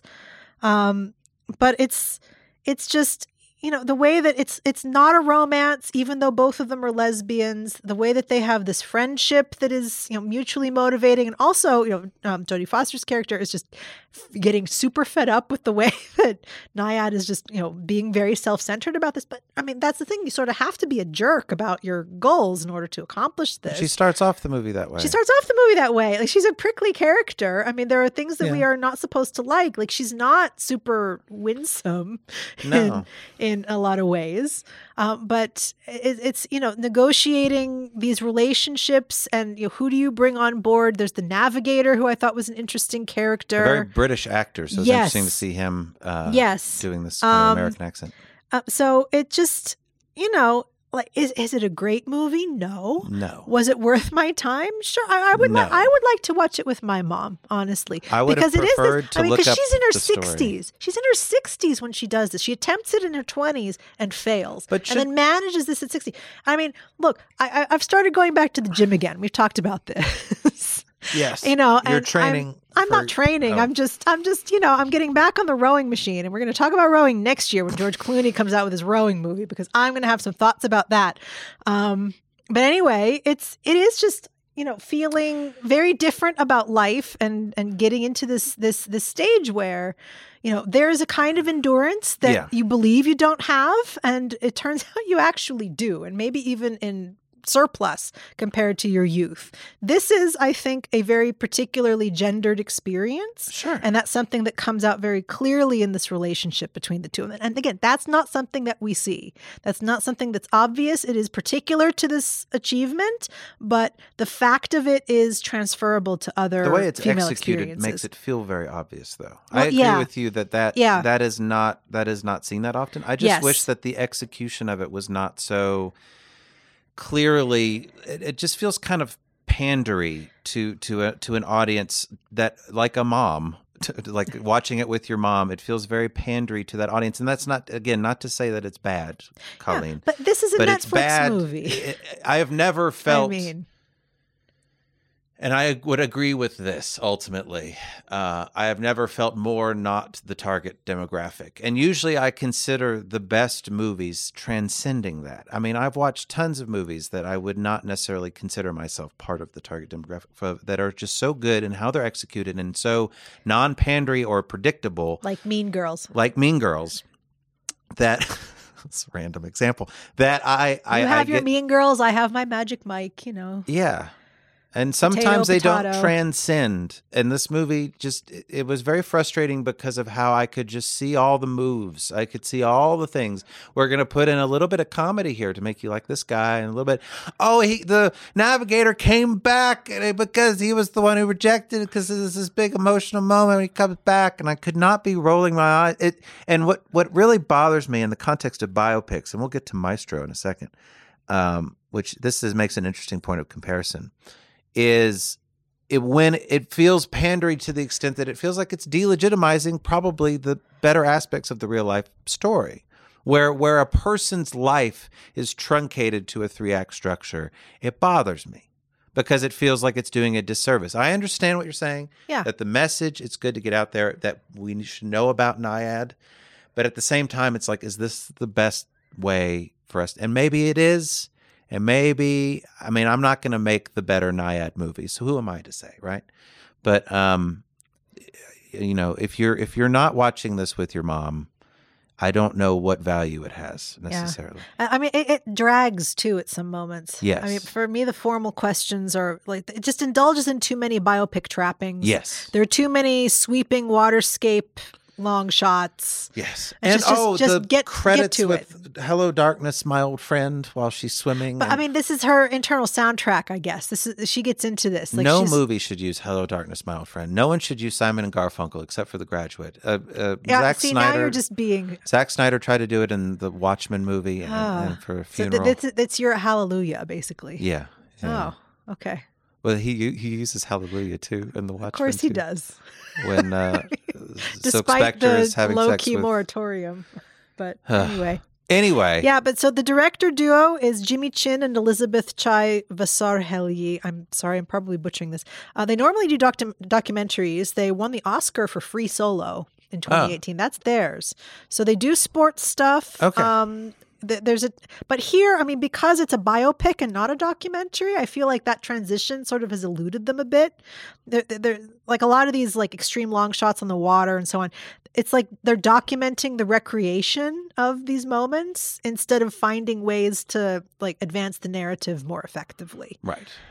It- it's I think- 15 minutes too long. It needs to, you know, again, like it, it's real bread and butter is this But relationship. it's got to have the ordeal so that then they can all come back in the third act. yeah, da- da- uh, it's, da- it, that that part is rote, but I, you know, it's it's it's good to for me. It's worth going through that to just have it on. It's Netflix. This doesn't even get a theatrical. Fair release, play is confrontational. No, it's not. It's, every woman already knows what that movie is going to do. But again, Anyway. you one should not take for granted a movie like Fair Play, and I do not take for granted Nyad despite not liking it. Episode five of Blue Eye Samurai does the same thing, but better. Okay, well, I- I- I multiple stand different things can exist That's true. simultaneously. It's Multiple multiple Nyads can exist, but anyway, multiple Nyads. Watch. well, I mean, there of- there are other. Uh, Can I talk about Maestro? okay, This is should hot I off the presses. it? Should I see it? Here's the thing about Maestro. Uh oh.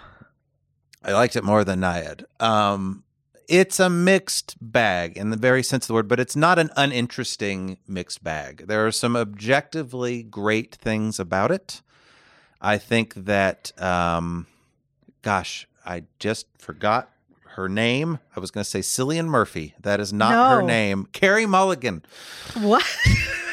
I Same often, initial. I assume associate Carey Mulligan and Cillian Murphy uh, with the same kinds Okay. of roles.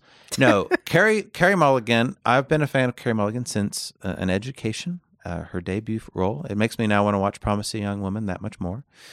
Um, uh, she is fantastic in Maestro. She she is the MVP. she sells the entire movie, partially because the movie is somewhat about her, more so than it is about Lenny Bernstein. Um, it's about sort of the wife, it, but in its way, it's very cliched. It's the person behind the maestro. She's the real maestro. Is it based on her memoir? I don't know. I think it's a script that they just wrote. Oh, okay. Um, Bradley Cooper and some other person. Because as um, the one that they did for Stephen Hawking is based on It's his similar, yes. ex-wife's memoir. I, I hear yes. that people compared it to that. Yeah. But Carey Mulligan is so good, and what essentially what the movie is is it's not so much about Lenny Bernstein, or it's it's You get to call him Lenny, huh? well that's how they it's less effective as a meditation on his creative practice as it is about their relationship. You should know that going in. Even though the movie flirts with trying to be about his internal struggle. The movie ironically opens with a quote from him or someone that says you know great art is meant to provoke questions not necessarily provide answers. And the irony being that the movie doesn't promote any questions at all and is very on the nose and answers everything right away um, Ooh, on the nose. Is that a commentary on the discourse? uh, well, uh, yeah, not to be Okay. punny. All right. Um, but uh, she is fantastic in every scene that she is in, because essentially it's he. uh, It's difficult to say. Again, maybe more ambiguous, but he essentially is uh, gay, or at least uh, lives, you know, with a man at the beginning of the movie, um, played by.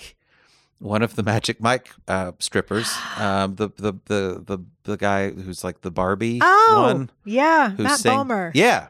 Uh, so he's living with Matt Bomer at the beginning of the film, Oh, gives him a foot massage. oh, like you do. Uh, and then he meets Carey Mulligan and he's enamored with her. And then they get married and she's well aware that he's, you know, been with men and all this stuff. Oh, it's like passages, basically. Maestro and passages would be a good. uh, Apparently. yeah. But he, he, when they're married, he has the, he wants to, he wants to be with these other younger, young men. Chaos he has, bisexuals of 2023. he has, he has a type, but he also has a family. So if you want to see like a pretty well made relationship drama, I think that the cinematographies can be very, very nice. Um, there is some blonde influence. What? Not in a bad way, Colleen. Don't give me that look. I And that can't it's, help it. You it's the a magic word. it's a little wackadoo. There's some cool transitions of him like running from his apartment into the theater. There's a great little dance number that sort of interrogates his uh, his sort of um, chaos bisexuality, actually, in an interesting sort of way. That's very kind of this fun flight of fancy. I think the first half of the movie is actually pretty great in terms of getting you invested. Carey Mulligan's very luminous and beautiful, and it's this kind of classical Hollywood approach to their romance. And then, um, essentially, what it boils down to, spoilers, I guess, for Maestro, is she slowly dies of cancer at the end, and it's very sad. And but the movie does not feel like it has earned that emotional mo- these emotional moments. It's not very. It feels a little manipulative and and you're left the ending of the movie not really knowing much about him or his practice, and and a lot of it feels very surface. Um, but again, if you want to see a better than average, there's and Bradley Cooper, to his credit, there's one bit where he's essentially because Leonard Bernstein apparently had this very kind of sing song kind of charm to him, where he'd be like, "Oh, how you doing?" And there's a part where he seduces, essentially seduces a guy to kind of come with him to, to kiss him. And it's a very well acted bit where he's sort of like, "Oh, where have you been? I feel like I've known you all my life. Did you come out of my pocket? Let's. Uh, I'm going to go get some air." And and you're just sort of like, "Whoa, you're you're moving very fast, uh, Lenny." Um, but uh, my point is, it feels very natural in a movie that otherwise his performance feels like he's he's he's working too hard. There is an element of try hardness about Yes. Bradley Cooper as Yes. long as he's playing somebody other than a total jerk. Yes, or In- uh, he's really good at Nightmare Alley. He's really the good. Hangover. Yeah, yeah. The Hangover movies, that's Bradley Cooper. Well, I didn't think they would come up, but Well, uh, sorry. uh, Nightmare Alley. He has kind of like a southern, twisty southern thing. yeah. Um, but yeah, so there was an element when of he try plays hardness. Ernest, it's a little teeth grinding. Yeah. Yeah. so that's Uh, what we get but here. There's some there's some cool like they're they're arguing at a pool, and this is just a cool choice. He's arguing with Carey Mulligan because Carey Mulligan's fed up with his crap by this point, and um, it's shot from like behind like a veranda or like a like a I don't know what you would call it like a like a vines on like a archway. It's like a very nice house that they're living, but they're behind a gate, and it's this incredibly wide shot of them behind a gate arguing, and it's this interesting way of shooting it where obviously their audio is very clear, but it's this kind of distance uh, to their conflict, and it's just a cool way of shooting it. So yeah. I, I I think, uh, but to give you an example of the try hardness and the, the obviousness of it, there's a shot of him conducting, and Carey Mulligan is in his shadow as he's conducting. How is she now? And and I'm watching this, going, okay, this looks pretty nice, but the, I know, like, yeah, we Yeah. know what you're doing Yeah. here. Um, but I do think it's it's a hard movie to dismiss, uh, partially because of Carey Mulligan. She's very, very, very, very, uh, just so what you're saying is best actress, best supporting, maybe. For for Will they her best as- actress? No, she you- she would, is would they so picture as lead or supporting? Do you think she's lead. she's lead? Uh, I think she um, she completely steals the movie, Okay. and she kind of makes the movie worth watching. Again, if you're wanting to see a better than average drama, it's pretty good. If you really want to watch a decent biopic about Leonard Bernstein, I'm not entirely sure if it does what you want it to do because it. I don't know. The, this kind of they're behind every great man. There's a great woman. It it does feel. Um, that's a nice sentiment, but it does feel like the movie is handling it in a very sort of Oh, there's a beautiful mind too. Come to think of it, handling it in a very sort of surface. do you remember a beautiful way. mind? No, I never not. watched it. No. Oh, okay. That's also in a similar vein. But there it's um I forget his name. It's Russell Crowe playing a mathematician um, who ends up, you know, getting really bogged down in mental illness of some kind. And the the wife, who was his student, already kind of icky, um, you know, kind of seeing him through these difficulties. And he came up with game theory and changed economics for this. Anyway.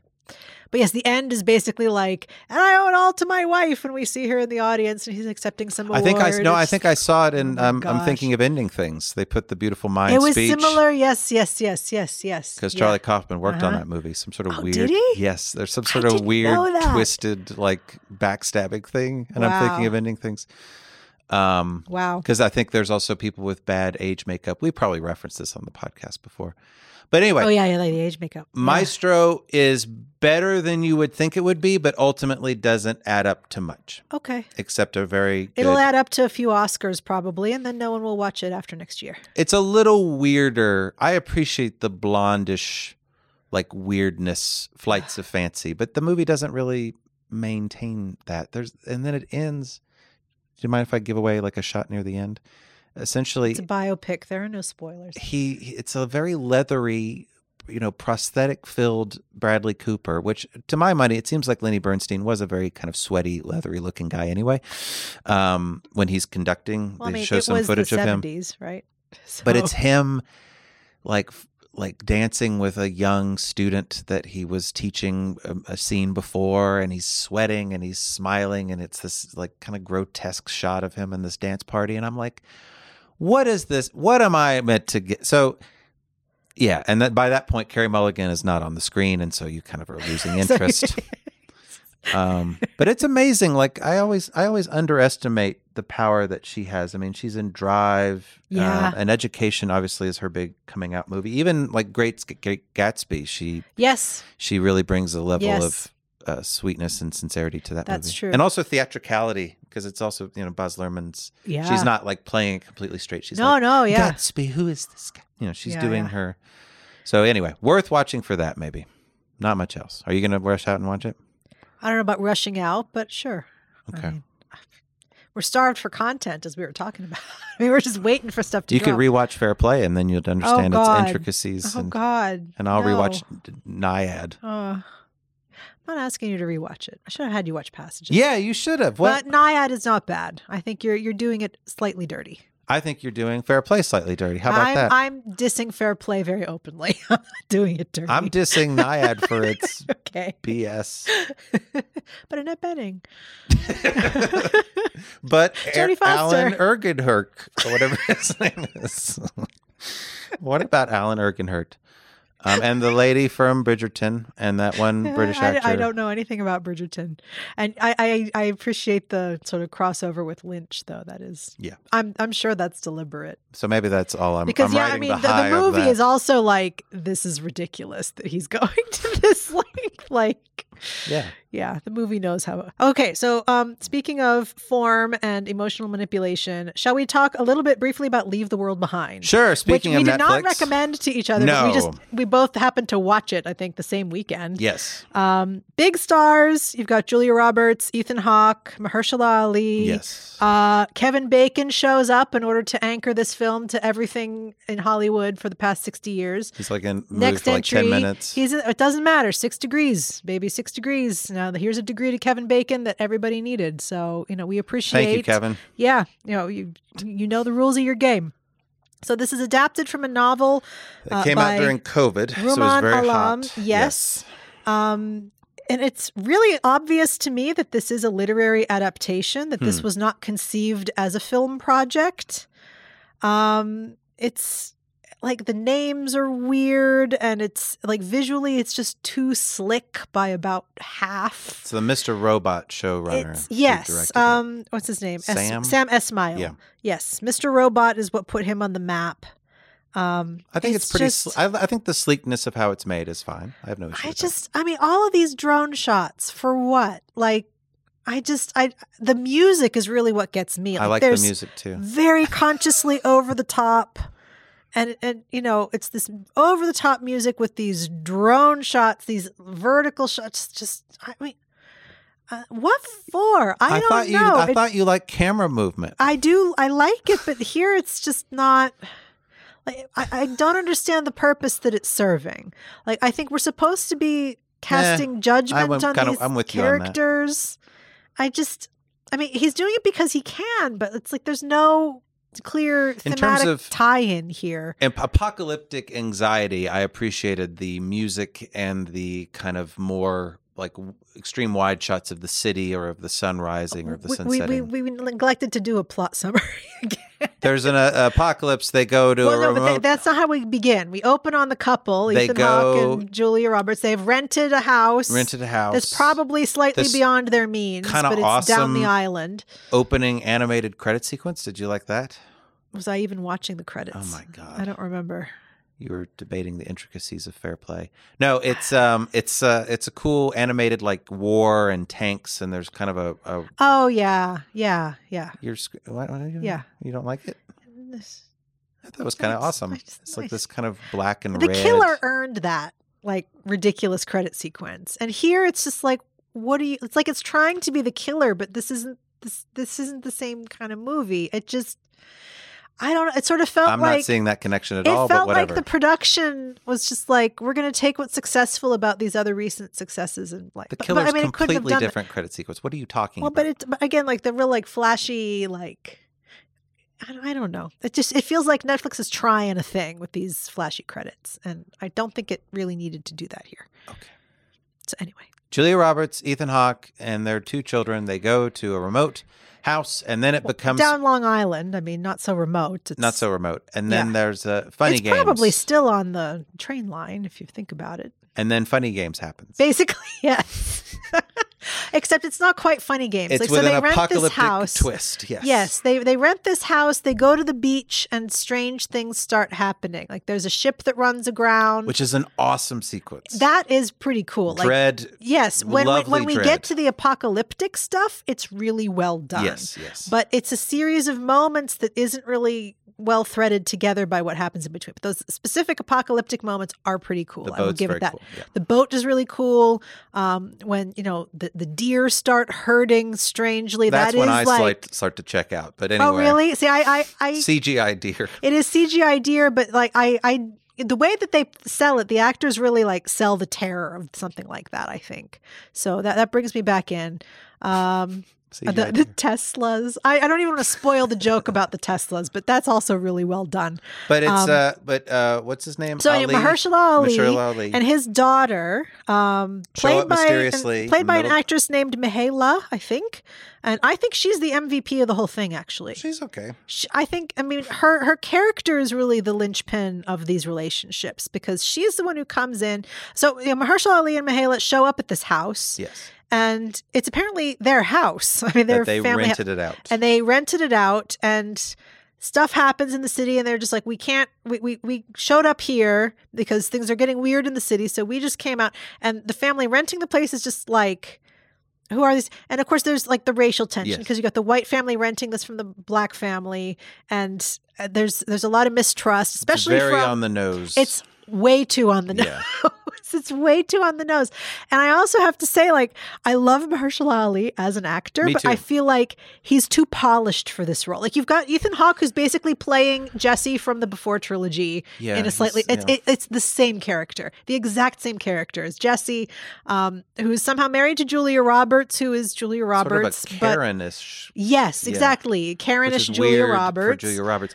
It's but, yeah, and but I, I she's enjoying herself. yeah, but- it's nice to see her. I haven't seen her in a movie in a yeah, while. But I mean, but like it could have been schlubbier. I think it would have sold itself better with schlubbier leads. But Mahershala Ali, especially, is just like, like, I mean, he's he's too perfect. like, I mean, I, I wonder if that isn't part of the point. That like, no, I like him initially. Yeah. he, I mean, he's likable. Like the way that, I have no problem with the way that he's performing, but I just feel like know, like Idris Elba, who I think could like pass for a little more like middle-aged patriarch a little bit better than Mahershala Ali because that's that's sort of the character. I mean, it's an established person, But- I guess, in finance. This is in the movie And- the the guest very appropriately, which is uh, Dan Stevens. There's something about someone who seems perfect that makes them more deli- more untrustworthy. So the fact that Ali is dressed in this um, like tux and he's very he's very well spoken in terms of like how he's presenting the, the awkwardness of the situation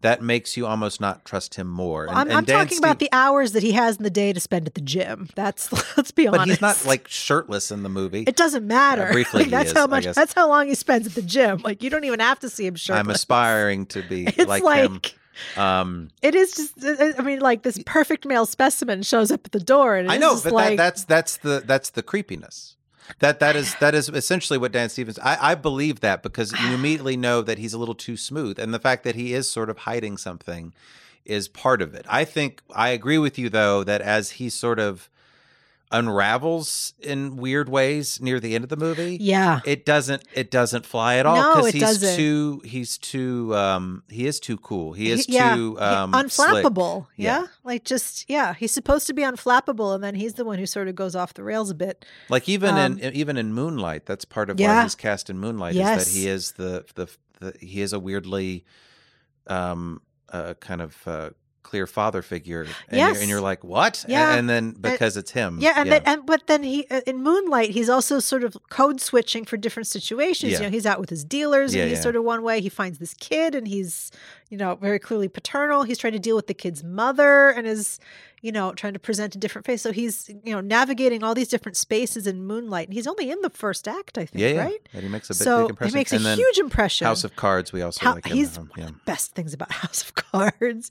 Uh, they did him dirty there, but I mean that's the part. That's the whole point of that show. yeah, yeah. Um, but yeah, but the daughter, I think, is really like, you know, she she's worried about her mother who was not with them. Yes. She was traveling, and there have been all these plane crashes. So you know, she's operating on the assumption that she's never going to see her mother again.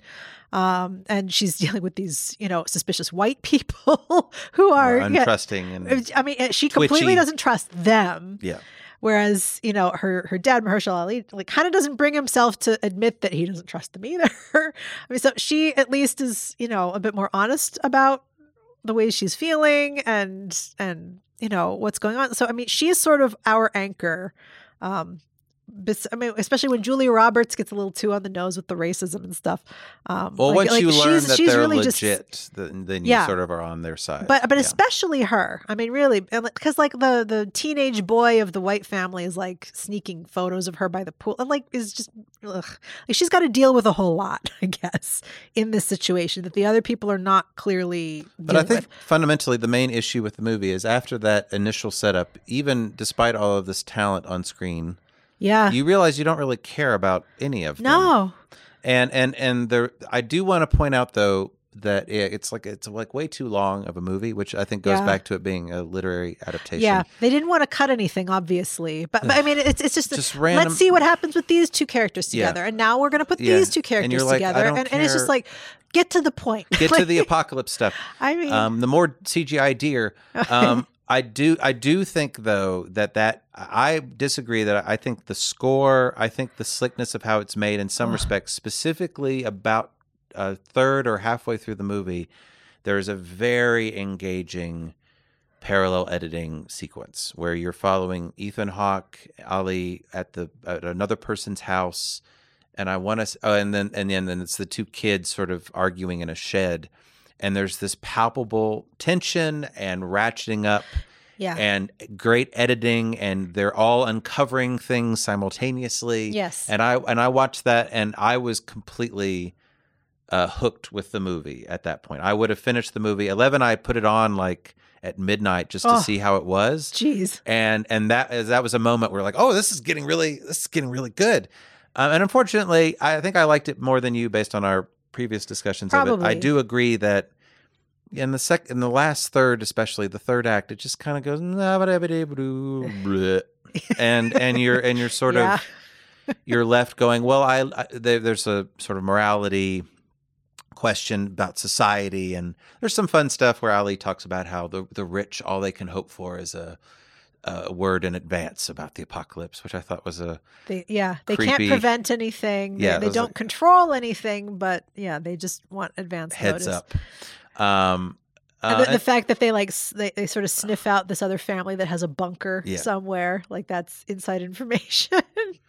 but that it's the builders who know. I mean, the builders are like, yeah, we built this guy a bunker, like Yeah. totally off books, and Kevin da-da-da," Bacon like, mentions yep, it, yeah. yep, yep. So But- that, that's Kevin Bacon's big info reveal. but ultimately yeah the messages are very obvious any sort of cathartic moments between characters by the end you're like yes we knew we know about this we know this is what the movie is about Yeah. let's get to the fun um and like really cliched things like the kid's teeth falling out it's like apparently that was in the book but Probably. it's so uh, it, from a horror movie perspective it's so obvious as a as like a oh this is scary now it's like yeah, just just stuff happening at a Yeah. certain point yeah, yeah. Just something to keep it doesn't going. build to anything. Yeah, something to keep it going and something Yeah. to like separate characters from each other to again get these different um these different permutations of character interactions going. But those those kind of apocalyptic set pieces, that parallel editing part, and I think Yeah. the funny games premise is cool, and the and that boat sequence, I think they make them worth watching. Just at, at a certain point when you're watching it and you have like 30 minutes left, you can just turn it off, and you're probably you're probably Invent fine. your own ending. Choose your own adventure. Because Yeah. I mean, it is it's basically an alien invasion plot, but instead of aliens, we're it's humans doing it to ourselves. Um which again, like that's sort of telegraphed from the beginning that it's just yeah, like that, that's not a yeah. reveal at all. Not I- It would be better if it was aliens. I mean, it's, anyway. Be more um, interesting, be weirder. So there are like a bajillion producers on this movie. Yeah, Julia Roberts is one of them. Uh, she is. And you know who else? Barack and Michelle Obama. Yes. Why are the Obamas producing Leave the World Behind? It's some sort of conspiracy by the deep state.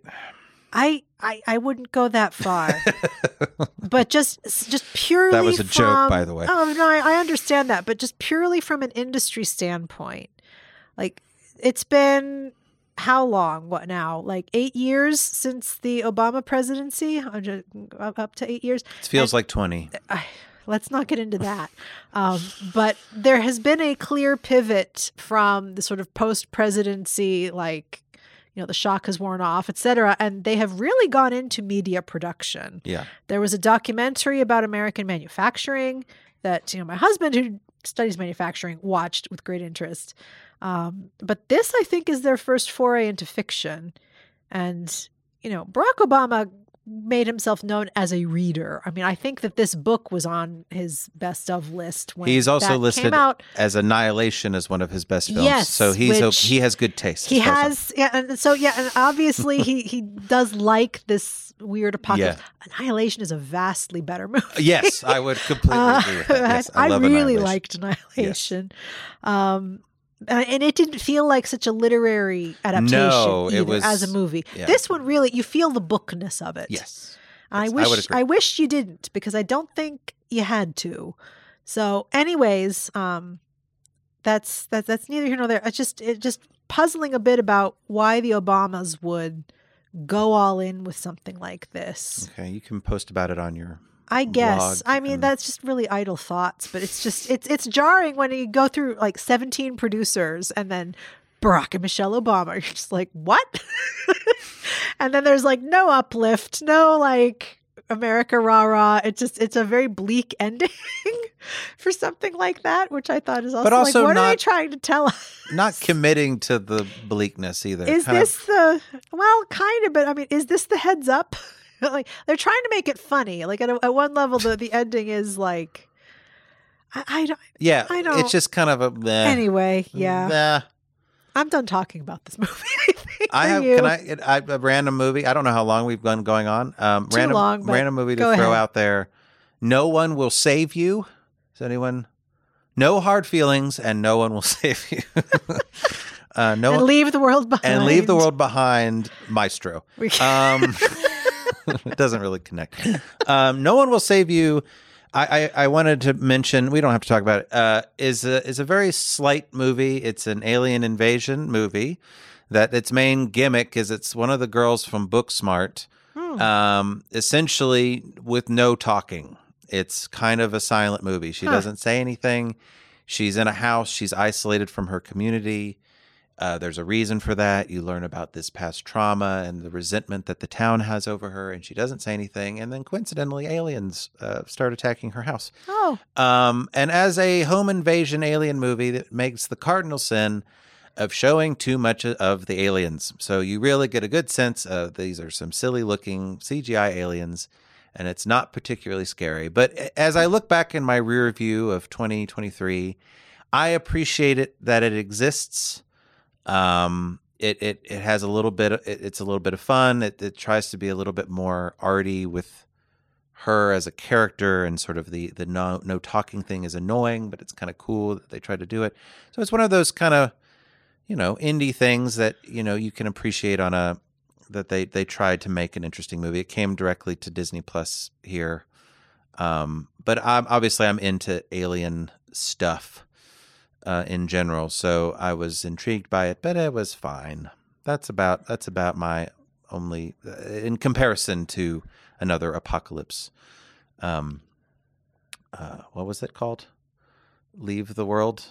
leave the world behind. Julia Roberts. Uh, Leave the world behind. Yeah, everyone is focused on Julia Roberts. I find that so interesting. But I enjoy apocalyptic narratives in general. It's one reason why I recommend Krampus, is I enjoy movies where things go off the rails. Um, one movie, one big final movie that I want to talk about. I also watched. Speaking of TV, I watched two episodes of The House of Usher, the Oh, Mike Flanagan film. okay.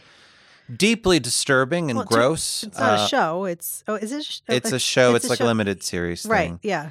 Um, shout out to uh, Carla Gugino. Ah. Uh, very attractive death. Um, oh, she I- plays Death. She plays death. oh, good for So her. if you want to watch her playing death, I think she's perfect. it's also, I guess, like a real big Edgar Allan Poe mashup, basically. Yes, and and I like Midnight Mass, as I've mentioned. I like Mike Flanagan stuff in general. The thing I didn't necessarily appreciate about this is I was drinking whiskey at the time. Not that it matters, and something incredibly gross and well effect, well executed happens in the second episode involving a dance, uh, sex, dance, rave, and acid. Um, that I don't. You could probably fill in the gaps yourself with what that is, and it it turned my stomach in conjunction with the whiskey. But fundamentally, as a show, it feels very mean in a way that's not. unnecess- It's a bunch of rich people that the usher Yeah, isn't it? It's like a metaphor for the Sacklers, the or something, and yeah, and they get and they all get, but they all die every episode. So you're watching that's people die Poe. Yeah, and I don't know. It just felt a little uh, like I could. I, I was not in the mood to watch people die every episode in these really random. then why would you turn way- on a Poe adaptation? Wickham, did you not read Poe? I want. Like, doesn't this have isn't the even kinda- It's just death. it's death, replacing. death. you got Carla. Gugino in there as like a sexy death, but it- Okay, and there's a raven at one point. of course there is. Um, but I mean, It's replacing the. how long do they wait till the Raven shows up? It's like the end of the first episode. So there you go. All right, But- but that's the grand star entrance. There. but it it's replacing a lot of the Poe stuff with this kind of this contemporary social commentary. commentary. Yeah. And I kind of wanted more sexy death. And it's nice to see her. Sexy death is just constant commentary. You don't need to set that in a given era. I could t- I could see why people liked it. It just didn't appeal to me. But the movie that I watched that I probably should have recommended since your your total dismissive dismissal of fair play. You what was it? Uh, passages? So you should have recommended passages. Yeah, I should have? I should have recommended the creator. The creator. Do you know what the creator is? I I've think mentioned this to you, you several have- times and I during lunch. never remember what it is. the only thing I remember is that you've mentioned it before. Both Fair Play and the creator have sort of bad titles, but um, uh, the this, creator. is this the weird sci-fi Yes. thing? It's it looks like Dune, but it's not Dune. it's it's this crazy uh, Gareth Edwards directed is it John David Washington? John David Washington, um, and Ralph Ineson. Gareth Edwards, really? Yes. Okay. I know him from somewhere. Okay. Well, that's good. That makes that's a great point. No, I it's like from something random. Isn't he the one who directed Mary Magdalene? What? Talk, talk about deep cuts. Wasn't that him? Okay, I'm looking up Gareth Edwards right now. He Yeah. directed a Godzilla movie. He Yeah. directed Rogue One, uh, Falling in Love. He did the production design. I don't know what that is. Monsters. He also directed. Maybe it wasn't Mary Magdalene. No, I Oh, don't think It was somebody did. else. He does okay. big like science fiction stuff. Okay. Um, I really hated Rogue One, by the way. Uh, that- Really? that's neither here nor there. I didn't You were like it. the only one. I, I know. think a lot of diehards really loved it. It stars John David Washington, uh, Gemma, uh, Gemma Chan, Gemma Ah. Chan, I think it's Gemma. Gemma. Last seen in Eternals, very underrated Yes. film. Ken Yes. Watanabe shows up. Ah, Sturgill Simpson shows up really? as someone, and Allison Janney, who you of. I love her. and Ralph Ineson. Oh well, of course. He's the he's the he's a cyberpunk evil Green Knight himself gener- as a as an evil General. general. American. You did mention this. Yes. He plays American in Yeah, this. he's American, But he was also American in The Witch. Is he actually? He's not actually American. No, though. no. In The Witch, he's not. He's he's speaking in this weird dialect. I You know, can't tell where like he's from. Puritan. You know, That's new colonial New England. And this he's they're like not quite they're full not- on yes, they're American not. accent. Anyway, okay. Anyway, Allison Janney is this is this villainous character. The creator is is an interesting movie because it's very very well made. Gareth Edwards directed the crap out of it, and he has a good eye for uh, world building in terms of his aesthetics. It's essentially this very predictable thing of AI robots versus humans. It, stop me if you've heard this one.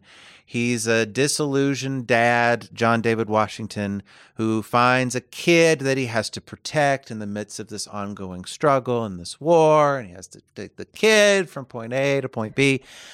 But it's very well executed. It's very well done. The set pieces are very nice. The special effects are incredible. It had a very, very relatively low budget, but it's a very immersive uh, world, um, and it is just one of those things that it's just it's in its execution. Uh, John David Washington is very very good in it, but it, it in the kid is very very good. It's a it's a it's a new child performance. Um, Madeleine Yuna uh, Voyles, um, who essentially is the child that will save the world. Again, stop me if you've heard this one before. But in its own cliched way, it builds to this incredibly effective, emotional, What? suspenseful Oh, crescendo. Bobby. This is the guy who did the slow Godzilla, right? yeah. Well, so there you go. That, Yeah. that makes sense. Yeah. Like you think you've seen Godzilla and then you see the contemplative Godzilla and you go, huh, Huh. Well, it's not that contemplative. more so than anything Bryan called Cranston's really Godzilla in has. Yeah, he is. He's very good. Binoche is in that one too. For she? five Yeah. seconds. Yeah. yeah. And uh, but my point is, um, and there's a thing that it does that I, I've appreciated that I want to mention about the creator is it apparently there's a lot of stuff that was edited out, and there's like a good middle chunk of the creator that doesn't really work. It feels like a cobbled together from various scenes, and it's kind of rushing through stuff. But at the end, it it does something for our main character that is so sweet. It is it is a it is a main character who's struggling through this uh, this loss that he's experienced, and essentially the movie kind of does him a solid, for lack of a better phrasing.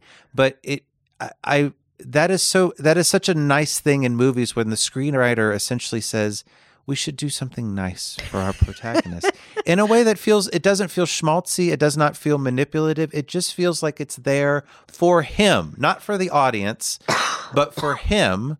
And by virtue of it being for him you you feel it. And my and I I recommended this movie to my dad who's a sucker for sci-fi so take his opinion with a grain of salt. But he also agreed that this kind of culmination to this emotionally uh, slightly operatic ending is both very refreshing, effective, and surprising. And you could totally be a cynical person watching the creator and be like, I've seen this all before. He's got to protect this kid, blah, blah, blah, et cetera, et cetera. Uh, but if you go with the creator, if you meet it halfway, you will, I think, will appreciate a lot of what it's doing. And I think it's a very underrated movie that came out this year. It did not get reviewed. The people who like it really like it Yeah. including myself, but I, it's like middling, like 60 something on Rotten Tomatoes. Um, and I think it deserves far better than that. I would recommend if you like sci fi and you don't mind robots versus human narratives, it's, it's one of those things also like war in 2023 is a very sensitive Huh. subject.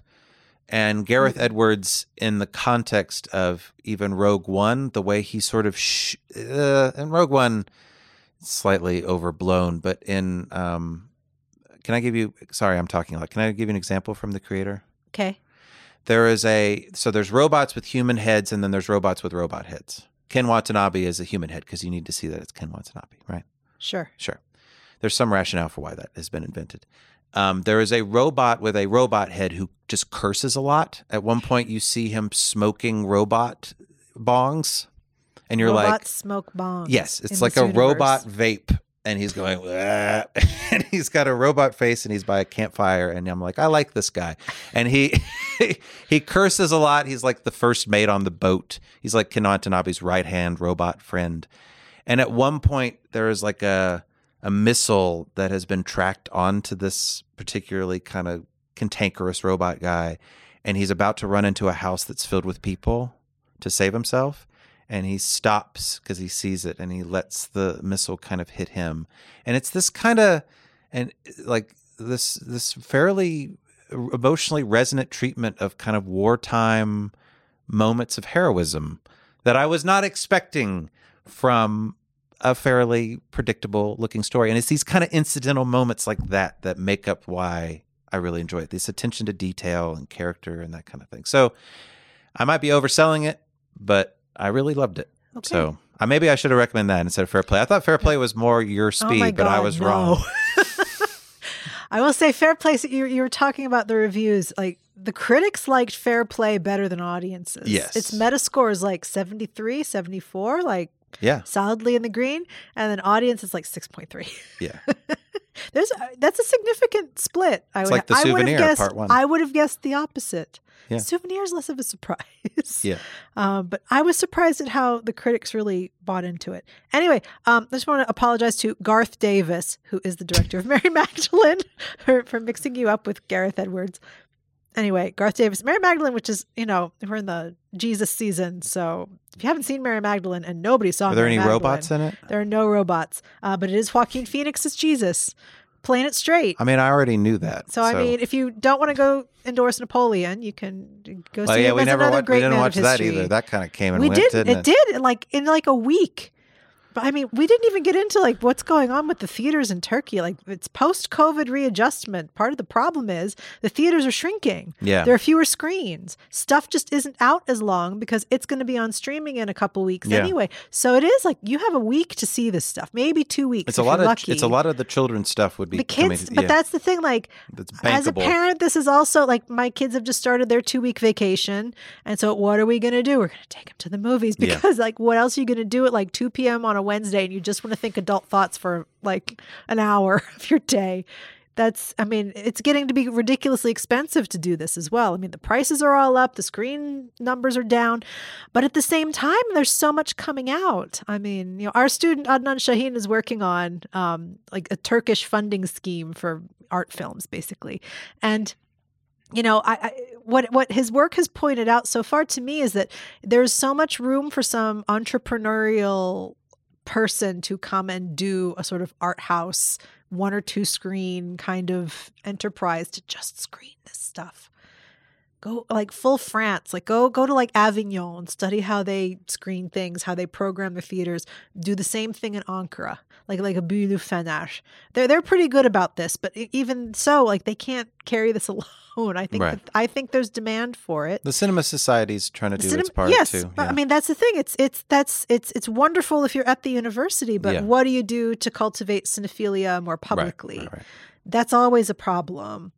Um, and you know, anyway, not to get super far into it, but stuff is changing, and you don't The want to Killers see. of the Flower Moon. It was in theaters. it was in theaters, but again for like two weeks. The creator was barely in theaters. Was it too. in theaters at all? Yeah, yeah. Oh, it was. Okay. So But that movie was. I mean, I didn't even I mean I didn't even know it existed until you started talking about it. A lot of people consider the creator to be like the death knell of like original ideas, big, big budget original idea movies. Well, but then Barbie is not really original. No. Uh, Oppenheimer was better. Still based on a biography. I mean, it's not that IP is dead. It's just that, you know, we do have to have leeway in creating something with it, going against the grain. I mean, as you're saying with like what the creator is doing with war narrative and uh, incorporating these moments where you know something is maybe happening that you weren't quite expecting. These are sort of the ways that narratives are starting to shift. You know, and I, I we we we have talked around this with women's representation and the Yeah. kinds of relationships that I mean, this is why Nyad is valuable despite its many flaws. I grant you this. At Same least with there's Fair a- Play. Oh, I mean, okay. but I it's, you know, like Anya Dunn is fantastic. Should I really not It's be championing this movie? This- I just it's it- what does that I- say about me? I just I don't under I mean, I'm trying to look at this going like formally what's interesting about this? Nothing. It's well made. I uh, What's formally interesting about Nyad? well, I mean, they have to do something with the water. And like this the, Yes, the because water that's stuff the subject matter of the It film. is, but I mean, the, it's a problem. It's a filmmaking problem. How do you deal with it? I mean, there are things that they do well, and there are things that they don't do well. I think with the filming of the swimming. Um, but anyway, that uh, we've turned this podcast into Nyad versus Fair Play. and neither of us is terribly like in our own corners about it either. Um, but I would- yeah, anyways, anyway. it's it's it's yeah. I mean, so so much is shifting these days. 2023 really feels like a bellwether in a lot of ways, in a way that 2022 didn't, even though that was sort of immediate kind of post lockdown society. Yeah. Like this is really where the chips are starting to fall. Marvel is starting to crumble. Yes. Disney has tanked Yeah. so much as you mentioned. Like Superhero movies in general, like Aquaman. I wanted to watch Aquaman 2 before this just out of just I would for like fun. to see Aquaman two. it looks awful. it does. It doesn't matter. It's Jason Momoa on screen for two hours. It's fine. and uh, you know, Patrick Wilson is like And the- Patrick Wilson yeah. also, yeah. Yeah, he's like the main it's like a buddy cop thing Oh my god, that's true. Um, I hope he him. says with great sincerity, I am the ocean master again. yes, yes. Um, what a great film. We should have watched that. Why didn't we recommend that to each other? we would have supported theaters. I don't and, think we could with a straight face. yeah. we, we could do a whole episode on Disney duds okay. from 2023. Haunted Mansion. oh God, Yeah. is that even still around, or did they just Did they did it they never didn't throw it away? I mean, Well, people could still watch War- it. Hey, if Warner can do it, how many movies have they just tossed in the garbage? That's true. That's a good point. I just, which is another thing. Like, if, if it didn't actually happen, no one would believe this is Yeah, happening. They're yeah. literally throwing movies in the garbage. yeah. Disney is like on the skids. What is going on in 2023? There were the strikes. We're not even getting into the strikes, which have, which have resolved. Yes. I mean, there's so much in flux at the moment, and let's just let's sit back, appreciate the flux. But you know, I would hope for 2024 that we manage to move forward a bit more deliberately and with an eye to giving voice to things that we don't normally see. That's what I would like. What What's your you know imaginary resolution for 2024, Wickham, 2024? in terms of To, movies? to watch all of these movies that you say were pushed back for a couple weeks. oh God, There's so many that I want to we're never going to have time. Dream Scenario is sitting there. I know. Nicholas I, Cage's I got to get. Killers of the Flower Moon in there. Killers of the Flower Moon. Yeah. Um, I don't know. My resolution for 2024 is to just, just to embrace the, my my freedom. No, Uh, I also, everybody has to shave 20 minutes off their movie. Like, yeah, Just, just as a challenge, as a favor, a personal favor to drive my car. Yes, Dielman. Oh no, No, add 20 No. minutes onto Dielman. Dielman could Director's cut of Dielman. We need like Dielman at half speed is what we need. oh my god, what Yes. insufferable. Um, yeah, yeah. Take 20 minutes off of. Uh, yeah, all of these movies could probably be shorter. I think uh, that Alien Invasion movie is a tight 90 because it has barely any story. Cobweb is a tight 90. A lot of these more superficial movies, no offense against them, they're pretty tight. Passages tight 90. Worth It was? seeing. Oh, yeah, I got to see. Yeah. Yep. So I watch Passages, you watch The Creator. Okay. Deal? We should have we'll do- recommended we'll do completely different films. We'll just redo this episode. I cannot think of two completely different films. I do want to say, by the way, Creator is like two and a half hours. Oh, like it's pretty long too. Oh, Anyway, um, Anyway, that is our episode. Yes. Do you want to talk us out? no, You just don't I'm want just 20 looking. I'm looking at Tar now on the oh back God, of my yeah, phone. wistful. But that was three and a half hours. How do we have time to watch Tar? Tar wasn't three and a half hours. It was. It was super long. It was like two and a half hours. Tar was super Tar long. Tar was at least three hours. It just oh, Tar feels like that. No. Two hours and thirty eight minutes. Okay. What really? Yes. Didn't even hit three hours. I know. It's just the, the the cumulative cumulative feeling of. But I was not- like, how did we have so much time for this last year? I watched Drive My Car just like on a whim. I guess it was on movie, but before the end of the year. Anyways, anyways, and not- 20 minutes off your movies, Yes. producers, all of you. Um, that is our episode. You Made Me Watch That is a production of the Department of Communication and Design at Bilkent University. You can support the podcast by subscribing with your favorite audio app and by following the Bilkent Cinema Society on Instagram at Bilkent Cinema. I'm sure we're going to have some great programming coming in the spring. Our cover art was designed by Denis Vaditungur. Our weekly thumbnails are designed by Tylan Uckle. Our theme music was composed by Dazi Azovsky. Tylan is here. Check Ty- out more of his music on Spotify. And yes, we can sh- uh, shout out to Tylan, Tylan. who's in studio today You want to say to anything mark from far the, away? the new year. No. Great. This episode was recorded by Batuhan Buldu, edited by Tylan Akil, and produced by Tylan Akil and the Bilkent Cinema Society with extra teşekkürler to our tech wrangler, Özcan Ak- Akaj. Um, thank you for coming in and setting this up Yes, despite your d- despite your winter cold, which everybody has. Stay healthy out there. Do you have any special thanks? I want to give a very traditional, warm, special thanks to our listeners who have stuck with us through the year 2023, through the ups, through the downs, and the in betweens. And Colleen, I want to give a special thanks to you for being with us on this journey. okay. Um, will you continue to record more episodes in 2024? Why are you asking me this? I don't know. what, what, what Uh, I- about my? Uh, what Sub- about this episode gives you the idea that I'm storming out of here? I don't know. Um, do you think? Do you? Do you? Uh, how do you feel about the future of the podcast? How do I feel about the future? Is of it po- bright? I, I guess. Um, as I've And said, that's the I- ringing I- endorsement we hope to hear. Look, I, I, I will say, um, we're we're in the season for juries, especially for fourth year. If you are a rising communication um, and design student um, in our department, and you were looking for some way to do a communication campaign, uh, Yes, this that's a good point. podcast could use one. we need to get the word, we, word we out need there. somebody to like tie all the loose ends together. But again, as we've mentioned, we we be have the have proverbial rug in the Big Lebowski. You gotta really tie the room together. We will continue talking about movies, Wickham, with or without Regardless, microphones a in front of our faces. So as long as there are movies to talk about, which you know there will be, but what kind of movies will there be? I just don't know. Um, we'll see. Yeah. No, I'm optimistic. I, it doesn't sound. I'm an academic. Wickham. I can't just come out with a ringing endorsement. I'm optimistic too. Okay. Yes. Happy New Year. Happy New Year. Thank you, listeners.